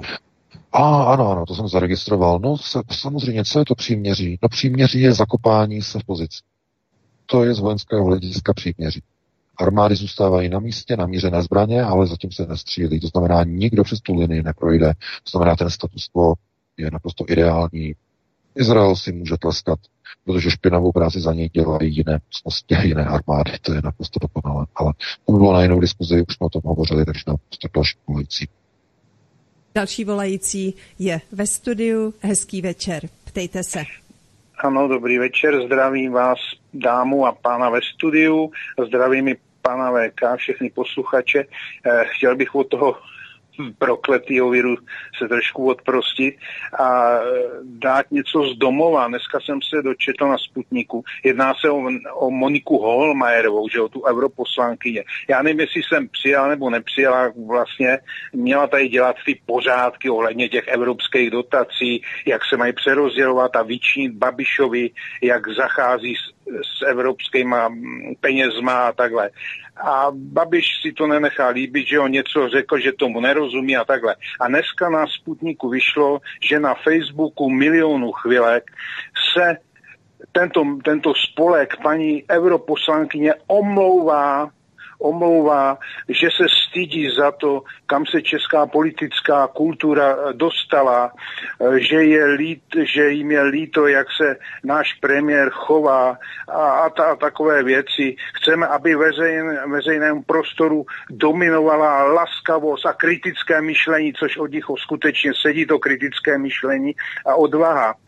No, chtěl bych se zeptat, jo a jakoby bombonek takovou tečku předali paní Holmajerové ohromnou kytici, kde se, se jí tak vlastně omlouvají. Je tam fotka na jejich Facebooku s nějakou tou aktivistkou a s paní Holmajerou, jak ji předávají kytici a jak prostě jsou strašně rádi, že se jí takhle mohli omluvit. Chtěl bych se zeptat, pana VK, co na to, že prostě takovéhle akt servility, to, to už je prostě něco příšerného, co se tady děje, jaký má na to názor a jestli to slyšel nebo čet. Děkuju a budu poslouchat. Mějte se pěkně. Také děkujeme za dotaz. No, já děkuju, ale děkuju za dotaz, ale to je pouze opakování minulosti v rámci systému Zeitgeist. Společnost, která se nepoučí ze své historie, je donucená v rámci takzvaného ducha času proces opakovat. Uh, jestli si vzpomínáte, co to byla česká obec fašistická za protektorátu, No, tam měla svoji skupinu, organizaci, která pořádala demonstrace za takzvanou německou věc, za německé pořádky. A to byla e, fašistická mládežnická obec. Česká obec, e, fašistické mládež. Česká obec, ano, Česká obec fašistické mládeže. To bylo jejich křídlo. Víte, co to křídlo dělalo? Dělalo demonstrace proti uh, Edvardu Benešovi a jeho uh, exilové vládě v Londýně. Dělalo demonstrace na podporu Berlína. Demonstrace na podporu uh, čisté arijské rasy, na podporu Adolfa Hitlera. Dnes to samé dělá milion chvilek. Trochu v jiném kabátku, trochu v jiné gardě, ale dělá to samé Eh, důležité a co bylo velice důležitého, Česká obec fašistická a jejich mládežnické křídlo protestovalo proti členům Háchovy vlády. To je takové to chucpe. To znamená, eh, kritici některých, eh, řekněme, ministrů a tak dále, že udělali nějaké věci, které byly proti. Bylo to samozřejmě organizované tehdejším vedením podstatě už tehdy to bylo pod, pod Emanuelem Moravcem. On se jako do toho hodně angažoval, ale až později, v té první fázi eh, Česká obec fašistická to dělala v podstatě vlastním nákladem, vlastní iniciativou. Ale tohle to ve společnosti zůstává. To se dědí, to je součást generačního vývoje společnosti. To znamená ve chvíli, kdy posiluje Berlín tak se v české společnosti objevují pohunci. Pohunci, kteří útočí proti vlastní vládě, proti vlastnímu premiérovi, proti vlastní státnosti. E, objevují se první projevy kolaborace, e, projevy květin skládaný k nohám německé zástupně paní Holtmeier e, v Evropské komisi. Ten proces zkrátka se kopíruje z dob protektorátu. Tehdy ta mládežnická obec také byla vedena mladými lidmi, také tedy studenty, bývalými studenty, protože v té době byly uh, už eh, české vysoké školy zavřeny, že po událostech uh, Jana Opletala, ale zkrátka takhle to fungovalo. No vidíte, dnes se to opakuje.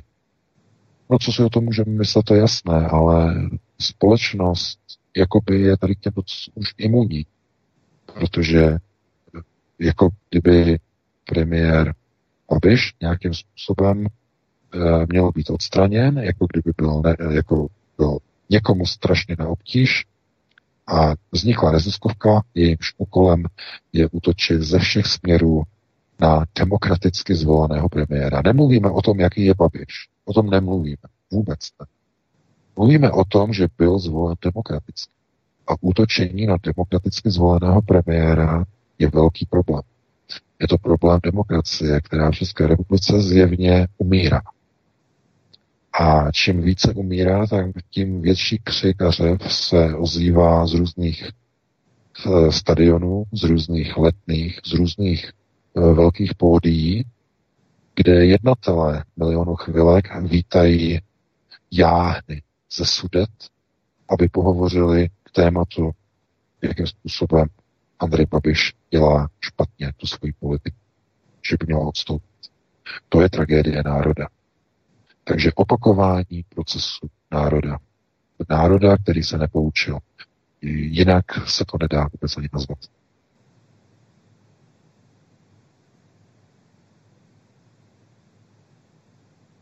Můžeme... Tak můžeme... Další telefon, ano. Já teď využiji chvíle, kdy telefon nezvoní, protože tam byly dvě SMSky, tak jedna z nich. Zdravím pana VK i svobodný vysílač. Chci se zeptat, zda má ten velký Izrael, o kterém jste mluvil, spojitost se svědky Jehovovými a jejich božím královstvím. Děkuji za případnou odpověď L. Malá. No, tak to je pěkná otázka to je zase svět, svědci Jehovovi. Počátkem 90. let se objevili v Československu, to jistě víte, byli legalizováni a e, já bych se nerad e, jako dotýkal prostě tady těch náboženských věcí a to z toho důvodu, že mnoho tezí svědků Jehovových, JHVH, přechází z židovské, z takzvané židovské Bible.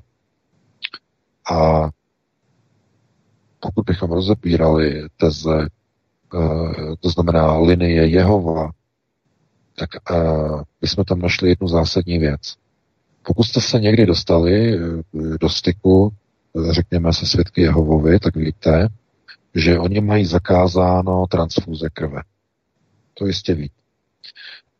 Dětem zakazují transfúze, když se zraní, že nesmí mít transfúzi a tak dále a tak dále. Tohle to je teze, která nemá nikde v žádných křesťanských uh, spisech a svodkách a ne eh, svit, svitcích, ne svodkách, prosím, to ne, ale svitcích nemá žádné opodstatní. Odkud to pochází? Čistota krve pochází z Talmudu a je to eh, teze Amšela Charedim. Amšela Charedim zakazuje pouze židům nechat si dělat transfuzi krve. A potom svědkům Jehovu. Oni jsou jediná křesťanská skupina, která má ten samý zákaz jako židé. To znamená, všel Haredem, Haredem snaha o zachování původní krevní linie nefil. To je asi, přičemž, pozor, je důležité říct, že to neznamená, že členové svědků Jehovových mají krevní linii Amšela Karidy, to znamená onou židovskou čistou, eh, která vychází od eh, architektů, eh, to znamená od Nefile, ale to je trošku myšleno jinak, že oni to převádějí do takzvaného konceptu jednotné krevní linie od rodu.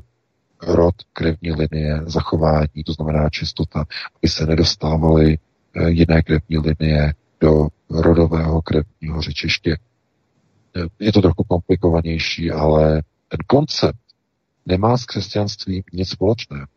Koncept je převzaný z Bible, tedy z Bible, z Talmudu, ale z takzvané židovské Bible, to znamená z onoho talmudického výkladu, kde se hovoří o Amšela Charedem, to znamená o lidech, kteří se nesmí uh, dávat do svazku uh, s, s, liniemi, s liniemi, které, které nemají čistý původ a Tyto linie zaručují takzvané předávání kompendia.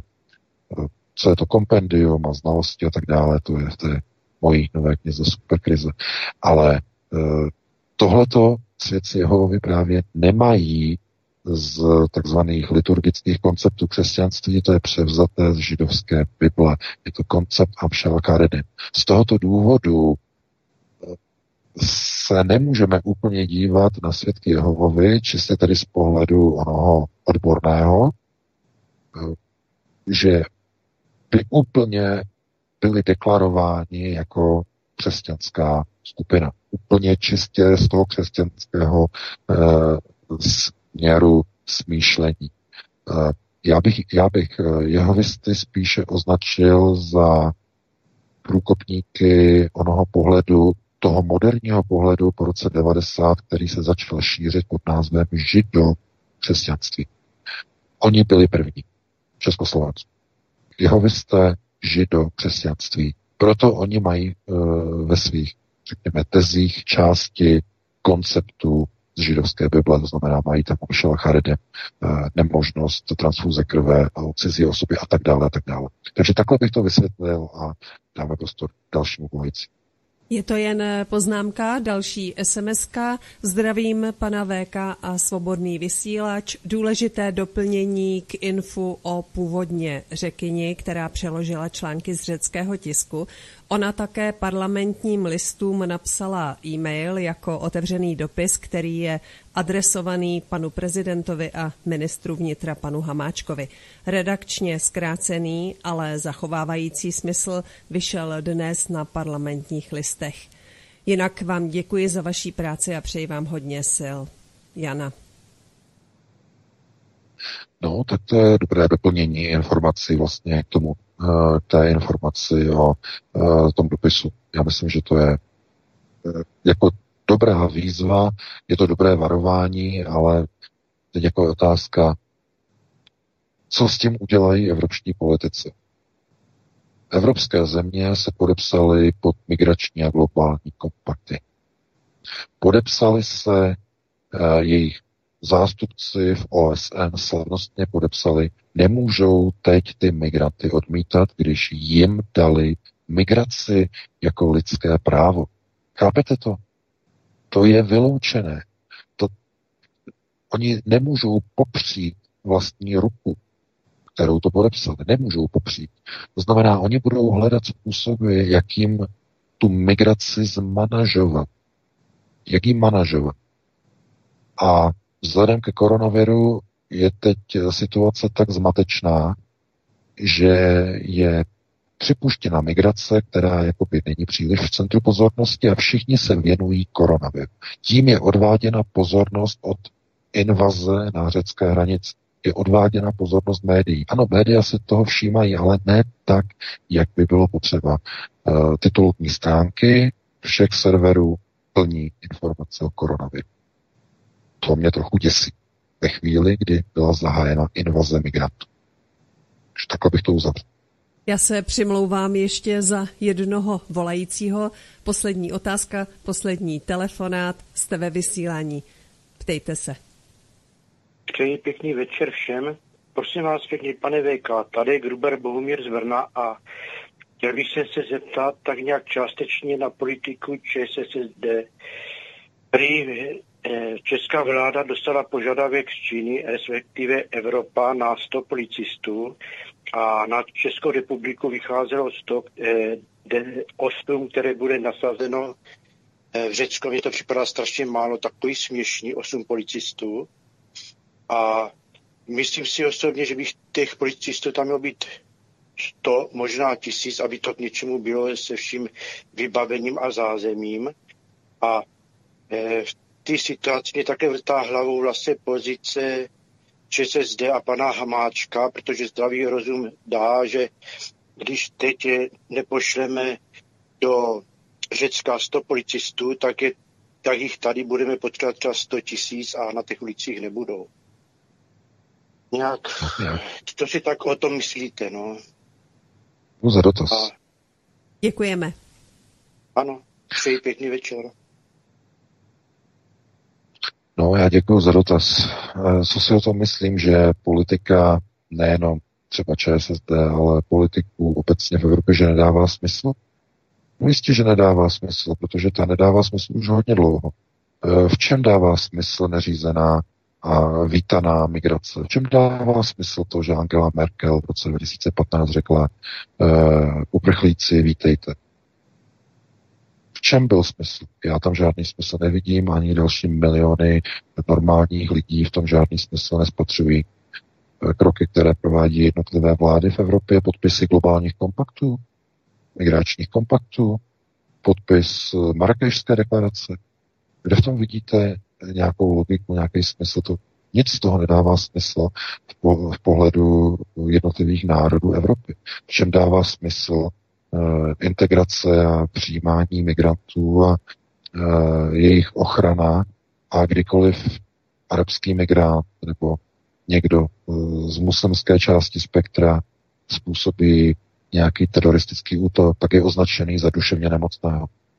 Ale když teroristický útok spáchá nějaký pravicový radikál, v uvozovkách pravicový, tak je to terorista, je to extrémista, věděl přesně, co dělá, eh, je stíhán a tak dále, a tak dále. Všimli jste si toho? No, to je přesně ten proces, který jakoby říká někdo, že nedává smysl, dává naprosto brutální smysl. Ten smysl je proces takzvané velké výměny. Great replacement. Eh, původní obyvatelstvo má být nahrazeno plně jinou rasou. Nová evropská rasa, která bude aproximovaná, která bude zprůměrovaná, která se za příštích 50 let velmi výrazně změní geneticky, sociálně, kulturně a bezpečnostně. To je proces globalizace, islamizace celého prostoru Evropy. A to dává sakra jasný deklarovaný smysl. Bohužel. Takže eh, já nevím, máme přesně 22 hodin. Eh, já se tedy rozloučím s tebou Vítku, já se rozloučím s tebou Helenko, eh, se všemi našimi čtenáři, se všemi posluchači. Doufám, že se vám to dneska líbilo, že jsme přinesli zajímavé informace. No a uslyšíme se zase příští týden v pátek od 19 hodin. Přineseme další nová témata, probereme události za plynulý týden. Do té doby vám přeji krásný, pěkný, úspěšný týden, no a pro tuto chvíli krásnou dobrou noc. Já se také ze všemi loučím, děkuji VK za informace, Helenko za vysílání, milí posluchači, za přízeň, kterou nám zachováváte, že nás sdílíte, šíříte, no a budeme se těšit příští pátek po 19. hodině s panem VK. No a samozřejmě svobodný vysílač tu s vámi 24 hodin denně, takže my vysíláme pořád, takže zůstaňte při poslechu svobodného vysílač i dál. Hezký večer a díky. I ode mě ahoj, naslyšenou, mějte se hezky. Pokud si budete chtít připomenout argumenty dnešního dne, použijte archiv a vy ostatní nezapomeňte na nové hovory příští pátek. Mějte se hezky, naslyšenou. Prosíme, pomožte nám s propagací kanálu Studia Tapin Rádio Svobodného vysílače CS.